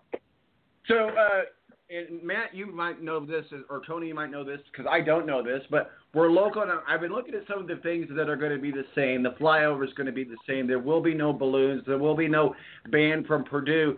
My uh, question, if one of you two know this, are they still going to sound off the cannon? Do one of you guys know that? I don't think so. I, I think with such a later start time uh, for the first time, and from what I can remember, and maybe Matt Hicks can remember, uh, I mean, a 2:30 start time, 2:30 green flag. You're going to let these guys sleep in. There's no need for them to be up at 6 a.m. Hell, they're going to have a hard enough time sleeping tonight anyway. especially the rookies. Maybe you still do a cannon blast, but hopefully it's not till eight or eight thirty when it's necessary because uh, you know that always signaled that the gates were open and fans were allowed in. Well, Right. obviously we won't have that tomorrow, so I don't think we're going to hear a cannon blast go off at 6 a.m. And for the drivers' sake, because they're all staying in their motorhomes this weekend, even though a lot of the drivers that live in Indianapolis went home throughout the week and last weekend to sleep in their own bed. Um, hopefully they get a little extra sleep by not having to uh, be woken up at 6 a.m. Uh, by that cannon blast. Well, Matt, and, and you know how how special that cannon blast is. It just gives you it just gives you uh, uh, goosebumps. And if you're local or can be around the track, uh, certainly do it responsibly and don't be irresponsible. Uh, but do it responsibly and and get out there to the track. I plan on get even though I don't need to be there that early. I'm going to get there early, probably about eight or so, and I'm going to set up uh, kind of a little base camp tailgate in, in the in one of the outside lots there. Um, is socially distanced and be able to to watch on the TV, mute it, and listen to the IndyCar Radio Network. Um, Matt, what, what what are your thoughts? What are your race day uh, activities going to be tomorrow? Well, after you know all the stuff I have, I no, I'm sorry. have This I, I'm sorry, Matt. Matt, I meant Matt Hicks. I apologize. My fault. Go ahead, Matt Hicks. um, I live about nine miles away, so I'm yeah I'm going to do the same thing. I'm just going to uh, uh, turn the TV on and um, uh, probably go back and forth a little bit. I, I you know uh, listen to television a little bit, but also have the radio on outside and do a little grilling and um, yeah, just enjoy the day and and and uh, see who is going to be um, the most. Let's use the word again: unprecedented winner of the Indianapolis 500 ever. Because you know who who knew six months ago if we would even have a race? Here we are. It's going to happen tomorrow. There'll be no fans. It's it's going to be the most interesting and yes, odd Indianapolis 500 we've ever had. And I, I, somebody asked me this yesterday. Will it, you know? Will there be an asterisk or will there be a, a, a note? Uh, there might be a note, you know, ran in August or something like that. But I, I think what that driver accomplishes tomorrow is nothing less than what the other drivers before him have accomplished, and and they'll they'll belong on that Borg Warner Trophy um, in the same space that those drivers are in. And I think that's what's the coolest thing about it. Yeah, it's six months later down the road.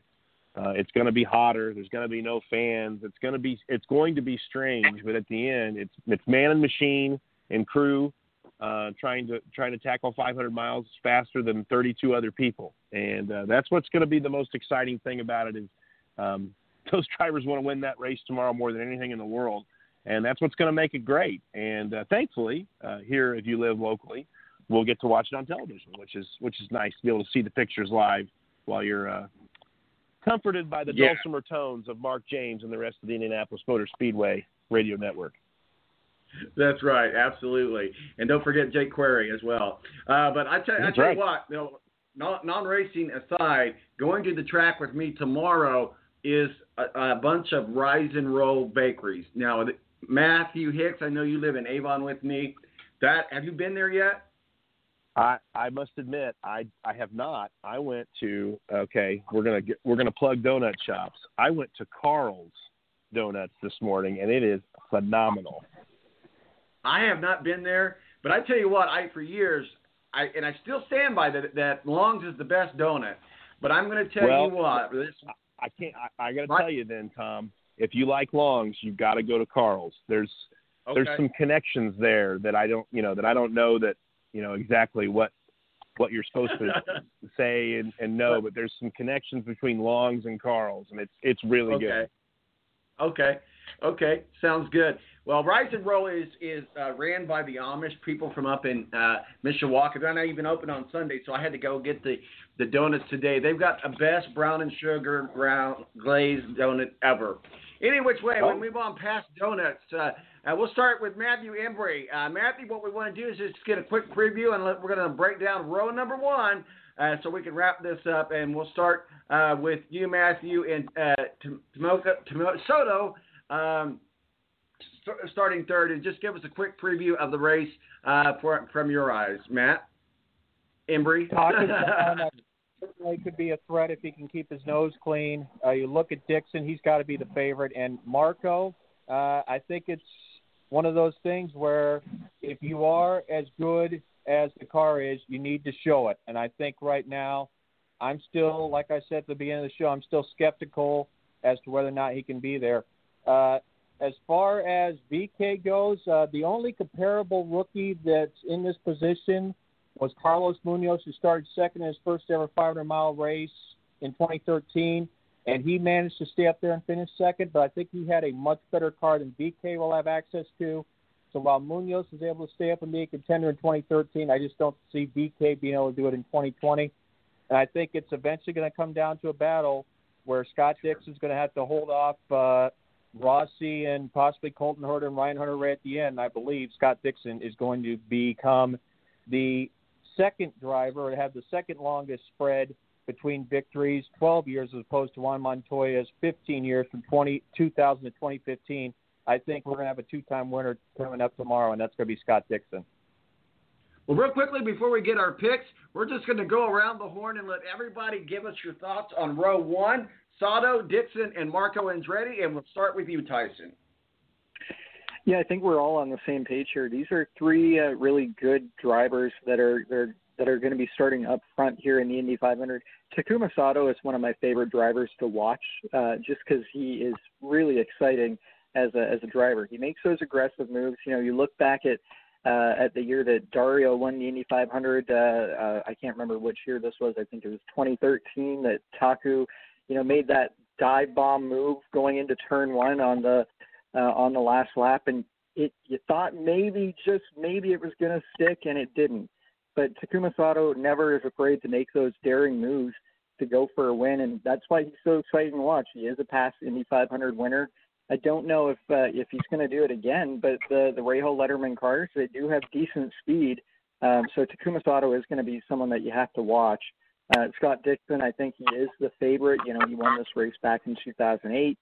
He is a multi-time IndyCar champion, and it's it's kind of amazing looking back at it that he's only won this race once. Uh, I think Dixon is going to be the guy that that everybody's going to be looking at that they have to beat tomorrow. Uh, and Marco Andretti, uh, it would I, I don't see the Andretti curse breaking this year. Um, but God, it would be uh, it'd be something if the Andretti curse does break this year uh, at a race that's run without fans. It would definitely be a different thing to see. Uh, but I don't think Marco Andretti is going to have the year that he, he wins the uh, Indy 500. You know, we talked about it earlier in the show. He doesn't have the, the conditioning as far as contending for wins on a, a weekly basis or a, on a race by race basis. We see Marco runs well uh, and, and runs and contends for the win maybe once a year and I don't think that's enough to be an Indy 500 champion. I really just don't. Tony Donahue, the Tony D podcast. Uh, what what are your thoughts on on row one before we get into our picks? Yeah, we'll start with the pole winner. I mean, Marco Andretti. I told you guys earlier, he's a fade for me. Um, I can't remember honestly the last time Marco was in contention for a win really anywhere. He hasn't won since 2011. That was at Iowa. It might have been 2010. I think it was 2011. Um, I just as as cool as it would be, like we talked about, to see the curse lifted, and I think Mario would be just as ecstatic. I just don't see it happening for Marco. Obviously, Dixon's the favorite um, to win. Everybody's going to pick him. Um, but again, as Matt mentioned, I think the, the as amazing as Scott Dixon is, the craziest stat of his career is the fact that he's one for 18 at the 500. Um, and then Sato. Sato, we know, is a guy that can get it done as long as he keeps it pointing in the right direction which we saw in 2017. I like Sato. He's going to be fast. I think he leads that first lap with the preferred line going into one. Um, but I don't know if this is going out on a limb, but I'm going to say that the winner does not come from row one for the first time in two years, three years, because remember last year Pagenaud from the pole, Power from second the year before. Then we we were in that stretch of guys that were that were uh, you know qualifying outside of the top nine and, and, and mid pack, and um, I think that the winner tomorrow will not come from row number one. Matt Hicks, row number one. What say you? Yeah, I think I think you're uh, Tony's Tony's probably right. I mean, the reality of it is, is it is. It's like twofold. Yeah, any of those three guys could win. I'm just not sure they will. I mean, you know, the insane amount of luck it takes to win this race is is crazy. I mean, you know, pit stop issues, uh, pit exit issues that aren't even your fault. Uh, you know, a guy spins in front of you in the pits. Where do you go? You know, that sort of thing. Um, the yellows will be interesting tomorrow if we see any. Um, I mean, obviously we'll have a couple, but but you know, frequency and timing, of course, will will uh, go a long way to um, determine strategy. And that's where I think you might see one of these Chevy drivers um, peek in to, to the to the conversation of winning this race. And I, I that's why I still I still don't rule any of them out. You know, you, you talk about Ed Carpenter or any of the Penske drivers. Um, I, I just I just don't think you can rule any of those guys completely out. Um, but yeah, if I had to pick a driver from the front row, obviously it would be Scott Dixon. I mean, let's let's be honest, this guy's on a tear. But it's a long day tomorrow, and and just crap happens. I mean, there's no other way around it. Marco would be such a great story. He does he does seem to be able to run this race well when he's got a car. Now, there's been times where he's not really had a car, and yesterday does concern me. You know, with Marco, with with yeah, we don't know what they were doing. I mean, they may have been running, you know, they may have been sandbagging, which would be surprising with the lack of practice time. But they they could have been doing a lot of different things. But regardless, they were down the, they were down the chart quite a bit. Um, so that concerns me a bit. I, I still think he can win this race, and I think Sato can win the race, and I think Dixon can win the race. But I mean, I'm, yeah, I mean, I think if you're if you're going to hold my feet to a far, fire with a pick, I'm I'm going to go off the board a little bit, and uh, gosh, I think he's he's a twenty to one shot. Uh, I'm going to go with Graham Rahal, who's not in the front row. So here we go, guys. Moment moment of truth.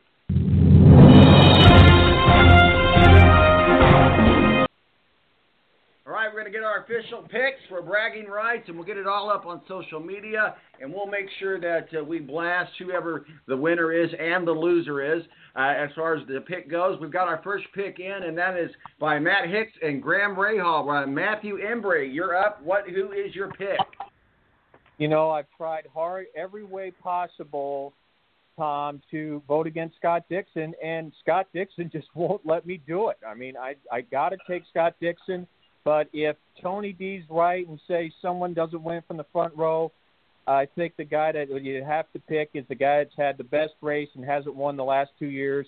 He has to be awarded sometime. That's got to be Alexander Rossi. But based on that, I got to go with Scott Dixon. I got to go with the chalk here. Okay, Tyson, who is your pick for the 104th running? Well, it's not often you, you pick a guy that's uh, starting way back in row nine, but I'm going to go with Simon Pagenaud. You know, we we've been talking all show about how the Hondas are way faster, but I do think uh, Pagenaud can play the strategy game. He's going to go back to back. He's going to win his second Indy 500, and he's going to do it from all the way back in row nine. Tony Donahue, who is your official pick? Yeah, I think uh, as we've talked about, it's it's so important to get to lap 180 because it seems like in the last 20 laps there's a caution that kind of resets the field. There's that last restart, and you've got to be in that first five five positions to be able to pounce and make a move. And and, and we saw that last year with Rossi and Pagenaud going back and forth. Uh, Sato made his way up there as well. You've got to be good on restarts, which um, my sentimental pick is every year is Ed Carpenter, but Ed just isn't um, great on the restarts. I mean, that's the bottom line. He had a chance to beat Will Power on a restart late in 2018, and he didn't. Um, he lost some positions last year on that final restart. I think he went from fourth to end up finishing sixth. Um, I love Dixon as well. I love Pagenaud as well. I think tomorrow in the last 20 laps, we're talking about Dixon, Pagenaud, and Rossi shooting for the finish. Um, my winner tomorrow for the second time in his career, somebody who's never finished outside of the top 10 at Indy, somebody who is what I like to call Damian Lillard mode and go into killer mode and can be aggressive and fast at the same time as Alexander Rossi. So I'll pick him to win his second 500 tomorrow. Well, guys, I'm going to tell you what I'm going to do. Alexander Rossi comes to my mind. That's who I want to say, but that is not who I'm going to go with. I'm going to go with my. I'm going to vote because I'm a fan. I'm going to vote with my passion for this particular driver and what a feel good story it would be. So because of this, because of my passion for this person, I'm going with James Hinchcliffe, coming out of row number two, number 29. Hinchtown, do not let me down. All right, guys. Uh, Steve Wilson of Speedway Digest is, is is going to be jumping in here, guys. Uh, we'll go around the horn here. Uh, Matthew Embury, I know you're staying on, but uh, Tyson, where can people find your work and masterpieces, sir? Yeah, you can always follow me on Twitter at TysonLock23. Uh, and, you know, just as a, a final thought here, I think one thing we didn't talk about enough is how big a factor heat is going to play tomorrow. We've never seen this race run in August. It's going to be run in the middle of the afternoon, you know, green flag uh, at around 2.30. And we have the, the aero screen in effect for the first time in the Indy 500. I think the one effect that it will have is we're going to see less airflow. These drivers, you know, it's going to be hot. So whoever has the, the strength and conditioning down pat the best is probably going to be uh, the drivers that will be running up front throughout the rest uh, throughout most of the day. Okay, I thought you were going to say something else. So I apologize. Tyson, we do appreciate you joining us, and you're always welcome anytime, sir. Thanks for having me. Appreciate it. Tony Donahue of the Tony D Podcast. Where can people find your work and masterpieces, sir? Yeah, Tony we'll D try- Indy on tw- to- Sorry about that. Go ahead. Tony D Indy on Twitter. Uh, got a great podcast this week. Mar- Mario Andretti joined me. Rinus VeeKay, Conor Daly, Scott Dixon um, joined me as well as Derek Daly and Tyce Carlson. So got plenty of good conversations there. Looking forward to tomorrow. And uh, if Ed Carpenter does win, I've already told him I will have a bottle of buttermilk outside the gates for him to come chug with me. So so look for that if Ed, if Ed does get it done tomorrow. Matt, thanks, Tyson. I mean, thanks, uh, uh, Tony. You have yourself a good weekend, sir. You too. Take care. Matt Hicks, where can people find your work and masterpieces, sir? Well, uh, much like Tony Donahue, I'm a free agent, but uh, I'm on Twitter and I occasionally share my thoughts there at HicksM05. Um, uh, but that's about it right now, you know. That's and that's okay. Um, it's been uh, it's been a different perspective going back to being a fan again. It's been enjoyable in some regards, but I do miss being around the track. Though. That's that's that was a just a blast for all those years of being able to uh, get credentialed and be around and uh, see those storylines play out in such close proximity and, and be able to tell people about them. So I do miss that. That was that was a lot of fun. Um, but that's yeah, HicksM05 on Twitter, and it's it's going to be you know let's keep our fingers crossed for a beautiful day tomorrow. It's beautiful right now, um, so hopefully that'll that'll hold into tomorrow as well. Yes, sir. All right, sir. You have yourself a good race weekend. You too. Thanks. Matt Hicks joins us, and uh, we've got Steve Wilson of Speedway Digest, our official NASCAR contributor, and Matthew Embury still on with us. We'll be back to break down doubleheader, if you will, Dover and some more Indianapolis 500 uh, talk before we wrap it up and put it on the ball. We'll be right back right here on the Balance Radio Network.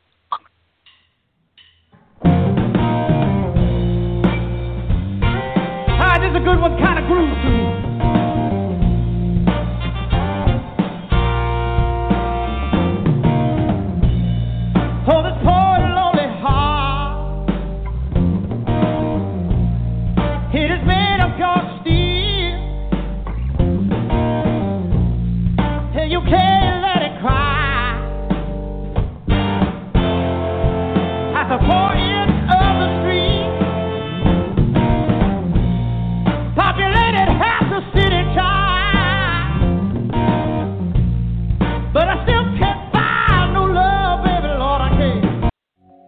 your eyes and lower your ear to the yard of bricks at the finish line, and the Indy 500 awakens. Marching bands, a state's own anthem, and then a nation's. 33 open wheel race cars lined up in 11 rows, idling, revving, waiting. And then, the most famous starting call in all of American sports. Ladies and gentlemen, start your engines. The building shudders as engines rumble, spectators rise in full throat. The sounds are like nowhere else in sports, a heavy metal symphony of speed, For 200 laps in nearly three hours, drivers dive into turns and uncoil on straightaways. Tension is unrelenting. The whine of engines remorseless. Gasoline Alley is the nerve center. Pit crews work in a blur. The finish comes in a flash of late afternoon color. Sometimes it is almost too close to call. Checkered flags drop. Simon Pagenaud sweeps them up the May and wins his maiden Indy 500. One driver joins an exclusive club, a century's worth of racing legends. A life is changed, memories are made. So keep your eyes closed now and see a champion roll into victory lane. See the trophy, see the milk, feel the joy. Here we are in Victoria Lane, man. We did it. Keep your ear to the bricks and count the days until August 23rd when the brickyard roars to life again. All right, and welcome back to the Balance final quarter of the show. Our annual Field of 33 special has been going on all morning long. Uh, thanks to our our uh, cast of experts that have been joining us and, and, helping us break down. But joining us now is our official NASCAR contributor, Steve Wilson, editor in chief of Speedway Digest, and also Matthew Embury still with us, our official IndyCar contributor. Uh, Steve, let's get into this. We got a full weekend of racing. Uh, we've got Xfinity, we've got um, NASCAR at Dover, and we've got the Indianapolis uh, 500. So, uh, how's things going, and are we ready for a weekend of some great races?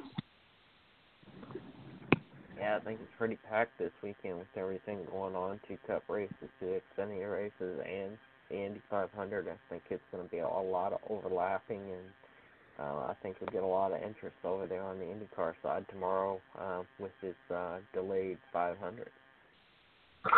Yeah, Matthew, uh, what are your thoughts here about? about give us some uh, uh, thoughts on some NASCAR talk. Uh, any questions you've got uh, for uh, Steve regarding Dover and certainly the races that are going to be going on there this weekend? Well, I tell you what, Steve. I mean, you talk about the Monster Mile, and a lot of crazy stuff happens there. Maybe not as crazy as Indy possibly on Sunday, if you can believe that, but I tell you what, uh, very interesting. You got to show some patience at this track, Steve. As we've seen over the years, when you crash at Dover, you hit the wall and you hit it hard.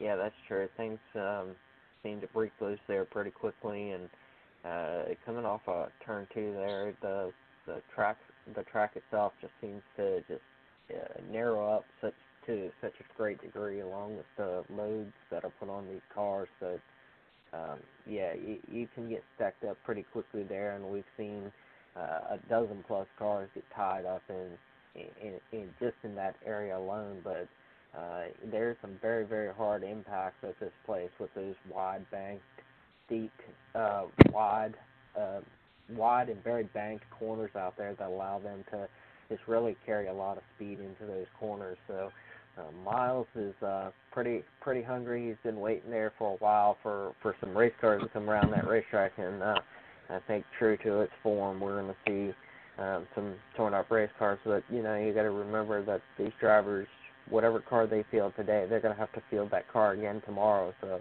Yeah, they're going to have to be a little tiptoeing going on around today because you don't want to go to the back tomorrow. So today, to start things off, today we've got uh, coming up at 12:30 on NBC Sports from uh, Dover is the Xfinity race, uh, the uh, Drydene uh, 200. Uh, Austin Cindric, Gragson Jones, Burton, and Al Allgaier all round out the top five of, of today's race. What say you, Steve? Um, you know, the Xfinity series this year has become pretty interesting. We've we've, we've seen you know we've seen some of the the drivers take up uh, from last year um, that we really I mean we talked about them a little bit uh, but we just really had that big three that moved on to Cup this year. So some of those drivers that we had talked about last year uh, a little bit here and there like Allgaier and things like that seem to be coming to the front of the the pack this year. So um, you know, we we've got a new crop of drivers out there that are that are trying to make a name for themselves just as they always do. And with the Xfinity Series coming into Dover this weekend. It's um, just like the Cup Series. Both of them uh, you know, I already mentioned the fact that they're going to have to carry their cars over into tomorrow, but you know, Dover's also a place, even with the Xfinity Series, that they chew up tires pretty quickly on that concrete. So, you know, that's that's where we see um, some of the more veteran drivers that have been around this place, um, and especially with no practice, no qualifying, and they're just going to roll these things off the truck. It's it's going to play in the favor of uh, you know a Chase Briscoe or uh, Allgaier or somebody like that that's been around Dover before, and uh, I really do think that you know with with uh, Chase Briscoe, Austin Cindric, those two seem to be uh, battling it out, out at the top of this thing. Um, you know, between their respective uh, teams, and you know, Ford is pretty seems to be pretty happy with the two of them out there with the way that they're um, battling this thing out and putting a lot of uh, uh, you know brand recognition, you know, as far as what they've been able to accomplish this year, knowing that there's only two or three Fords that are even fielded in the Xfinity Series, so they got to be happy with what they're seeing from um, Chase Briscoe and Austin Cindric this year.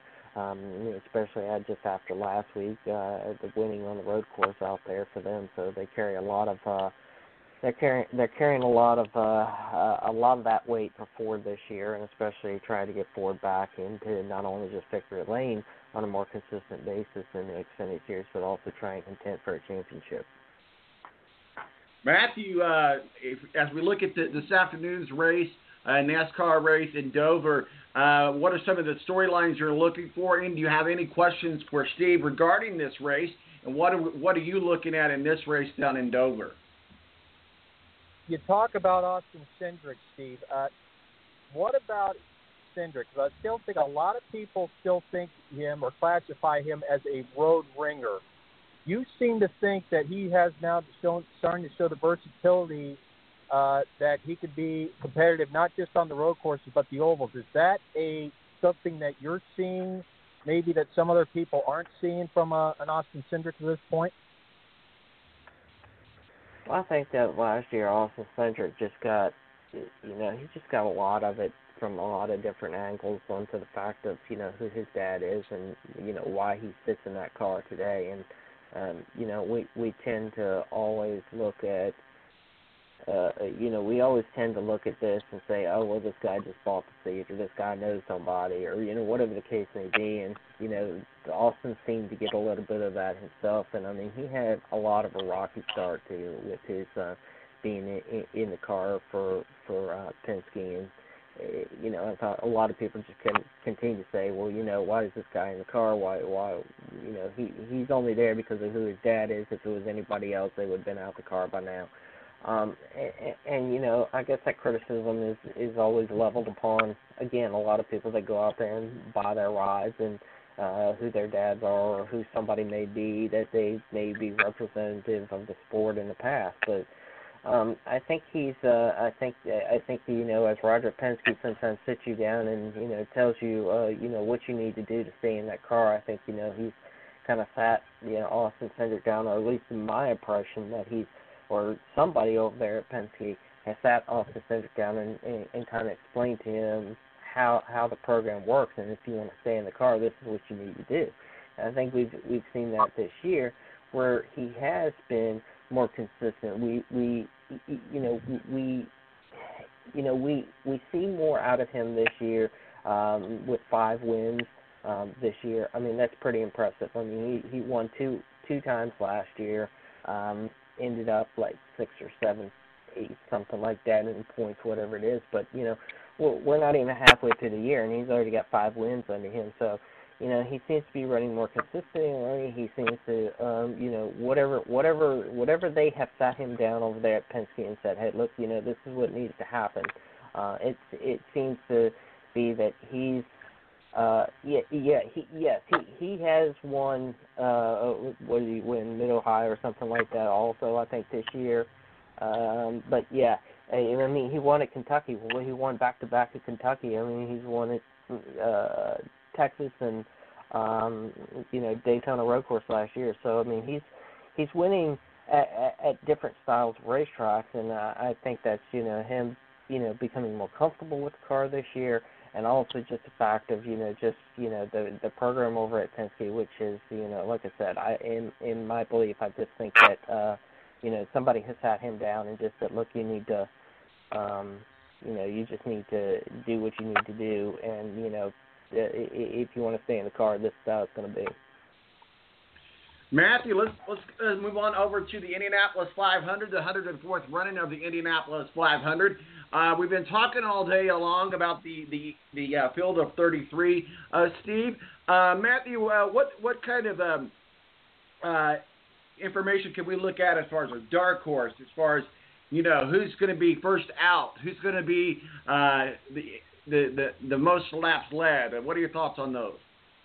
Unfortunately, first out, I think it's going to be Ben Hanley. They've had nothing but electronic issues with that car. They haven't been able to get many extended laps. So, unfortunately, as much of a Herculean effort as it took to get that car into the field to ensure a full field, I just don't think Hanley's going to last long. I think you're going to see, you know, a lot of pace setting from Scott Dixon. I think you'll see a lot of pace setting from Takuma Sato.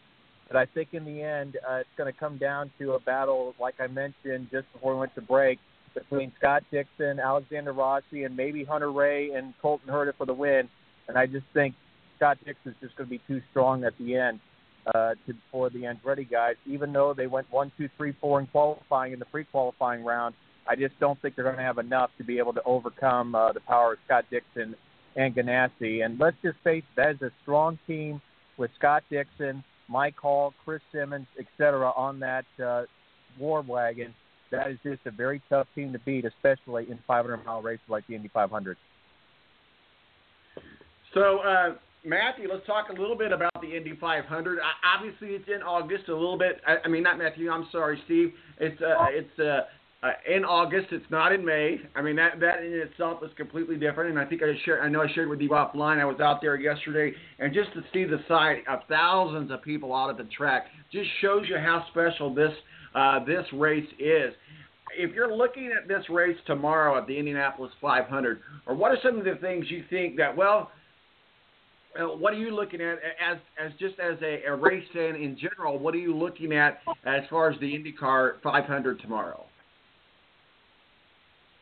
Well, I was listening to you guys a little bit earlier on this aero screen that they're going to implement there, or or have implemented this year in IndyCar, and um, you know they typically in the, in, in the past these Indy cars, you know, they've had this bubble around them where the airflow not necessarily runs into the cockpit, but I mean you've had more uh, unrestricted flow of air into the cockpit, so you know they've been able to cool the drivers down a little bit more.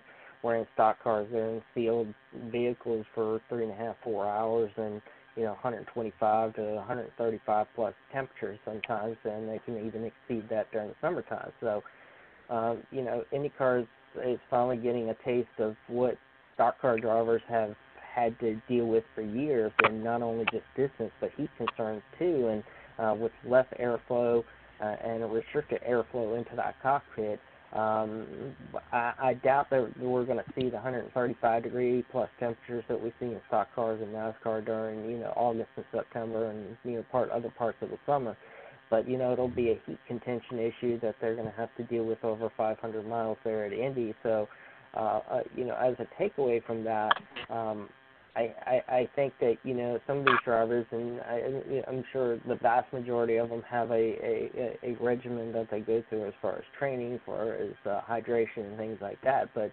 um, they may, you know, they may even start being looking into things like cool suits and things like that that NASCAR drivers have used for years to kind of cool themselves down.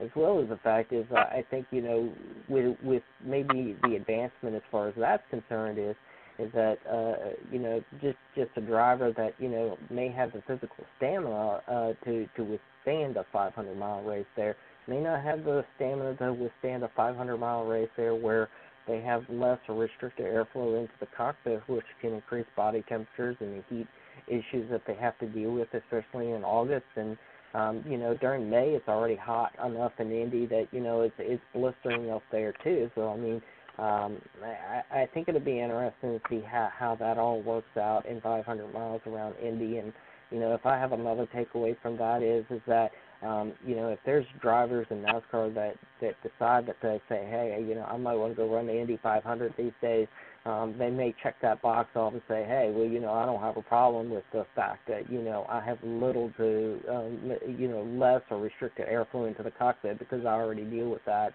for 500 miles at, at say at Darlington or 600 miles at, at Charlotte and things like that. So you know, they they may be already checking that box off and say, hey, you know, maybe I can compete with these guys. Matthew, do we see a sign of Jimmie Johnson in 2021 at the Indianapolis 500?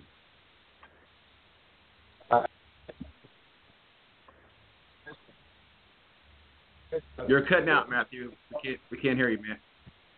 He wants to run the, you know, the street circuits. There's no doubt about that. But be, I don't think he's going to do a full schedule. Maybe he gets uh, shot at an Indy 500 if he's in a competitive car.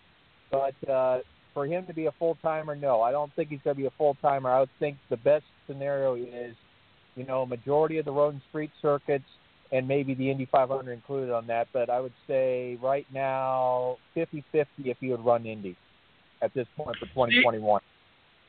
Steve, same question. What are your thoughts about Jimmie Johnson coming to IndyCar in 2021? Um, yeah, I, I think I'm gonna agree with uh, Matt there that you know, yeah, I, I think Jim Johnson wants to run IndyCar, and I think I've seen numbers thrown out there as as many as uh, a dozen events or something like that that he he's looking at that he'd like to run uh, IndyCar. But um, as far as full time, no. Uh, as far as the Indy 500, I think if anything that he'll probably concentrate on that first, um, and then go from there. So tomorrow is the 104th running of the Indianapolis 500. It is my personal Christmas time, even though it happened in August and not in May. Looking so forward uh, to being out there and being among the fans tomorrow at the Indianapolis Motor Speedway. Uh, Steve, uh, moment of truth now. Uh, you heard everybody else's picks. Who is your official pick for the winner of the 104th running of the Indianapolis 500? Um, I'm going to go with Takuma Sato, uh, pulling it off. Okay, so Takuma Sato, uh, and then we'll have uh, Melissa's uh, pick up there as well, and we'll get it all up there on, on social media as well. Uh, Steve, where can people find your work and masterpieces, sir? You can follow us at Speedway Digest on Twitter, Facebook.com slash Speedway Digest, and SpeedwayDigest.com. All right, Steve, have yourself a good race weekend, sir. I know you'll be busy. Thanks a lot. Thanks a lot. Take care. Y'all high five. Yeah.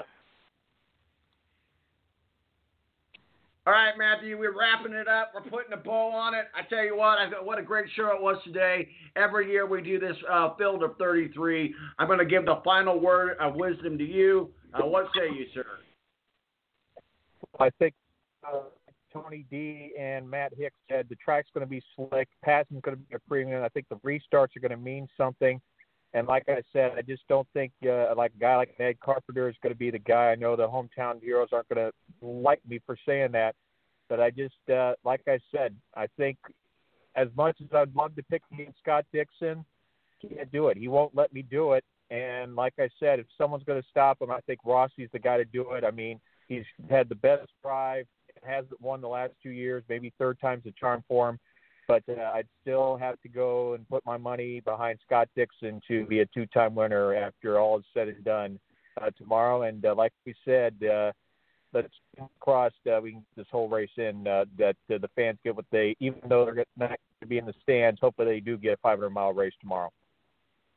Absolutely, looking forward to, to being out there, Matthew. I appreciate you, and, and I, I hope that you have a good race weekend, and uh, and uh, we'll see how the, the picks turn out. We'll see it. I'll be watching and can't wait to talk to you next week to review it. All right, buddy. Have yourself a good day. You too.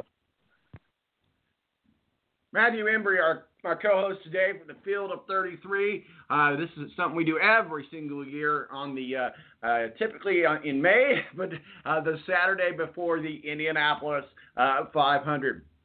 I want to thank everybody that jumped on board with us today. Matthew Embury, WSBT uh, up in South Bend. Uh, Tyson Lautenschlager, our IndyCar contributor from Canada, certainly give us a, a, a, different look at different things. And also uh, Tony Donahue, the Tony D podcast. Check that out. That's an awesome podcast. Uh, Tony uh, D uh, at Tony D. And we'll get that information up on social media. And also Matt Hicks. And Matt Hicks has been around local media for a, a long time. It's been a great show, guys. I tell you what, if you can get out to the track tomorrow, get out there Find you a spot to camp out. Do it responsibly. Don't drink and drive. It isn't cool. I'm out of here. Deuces.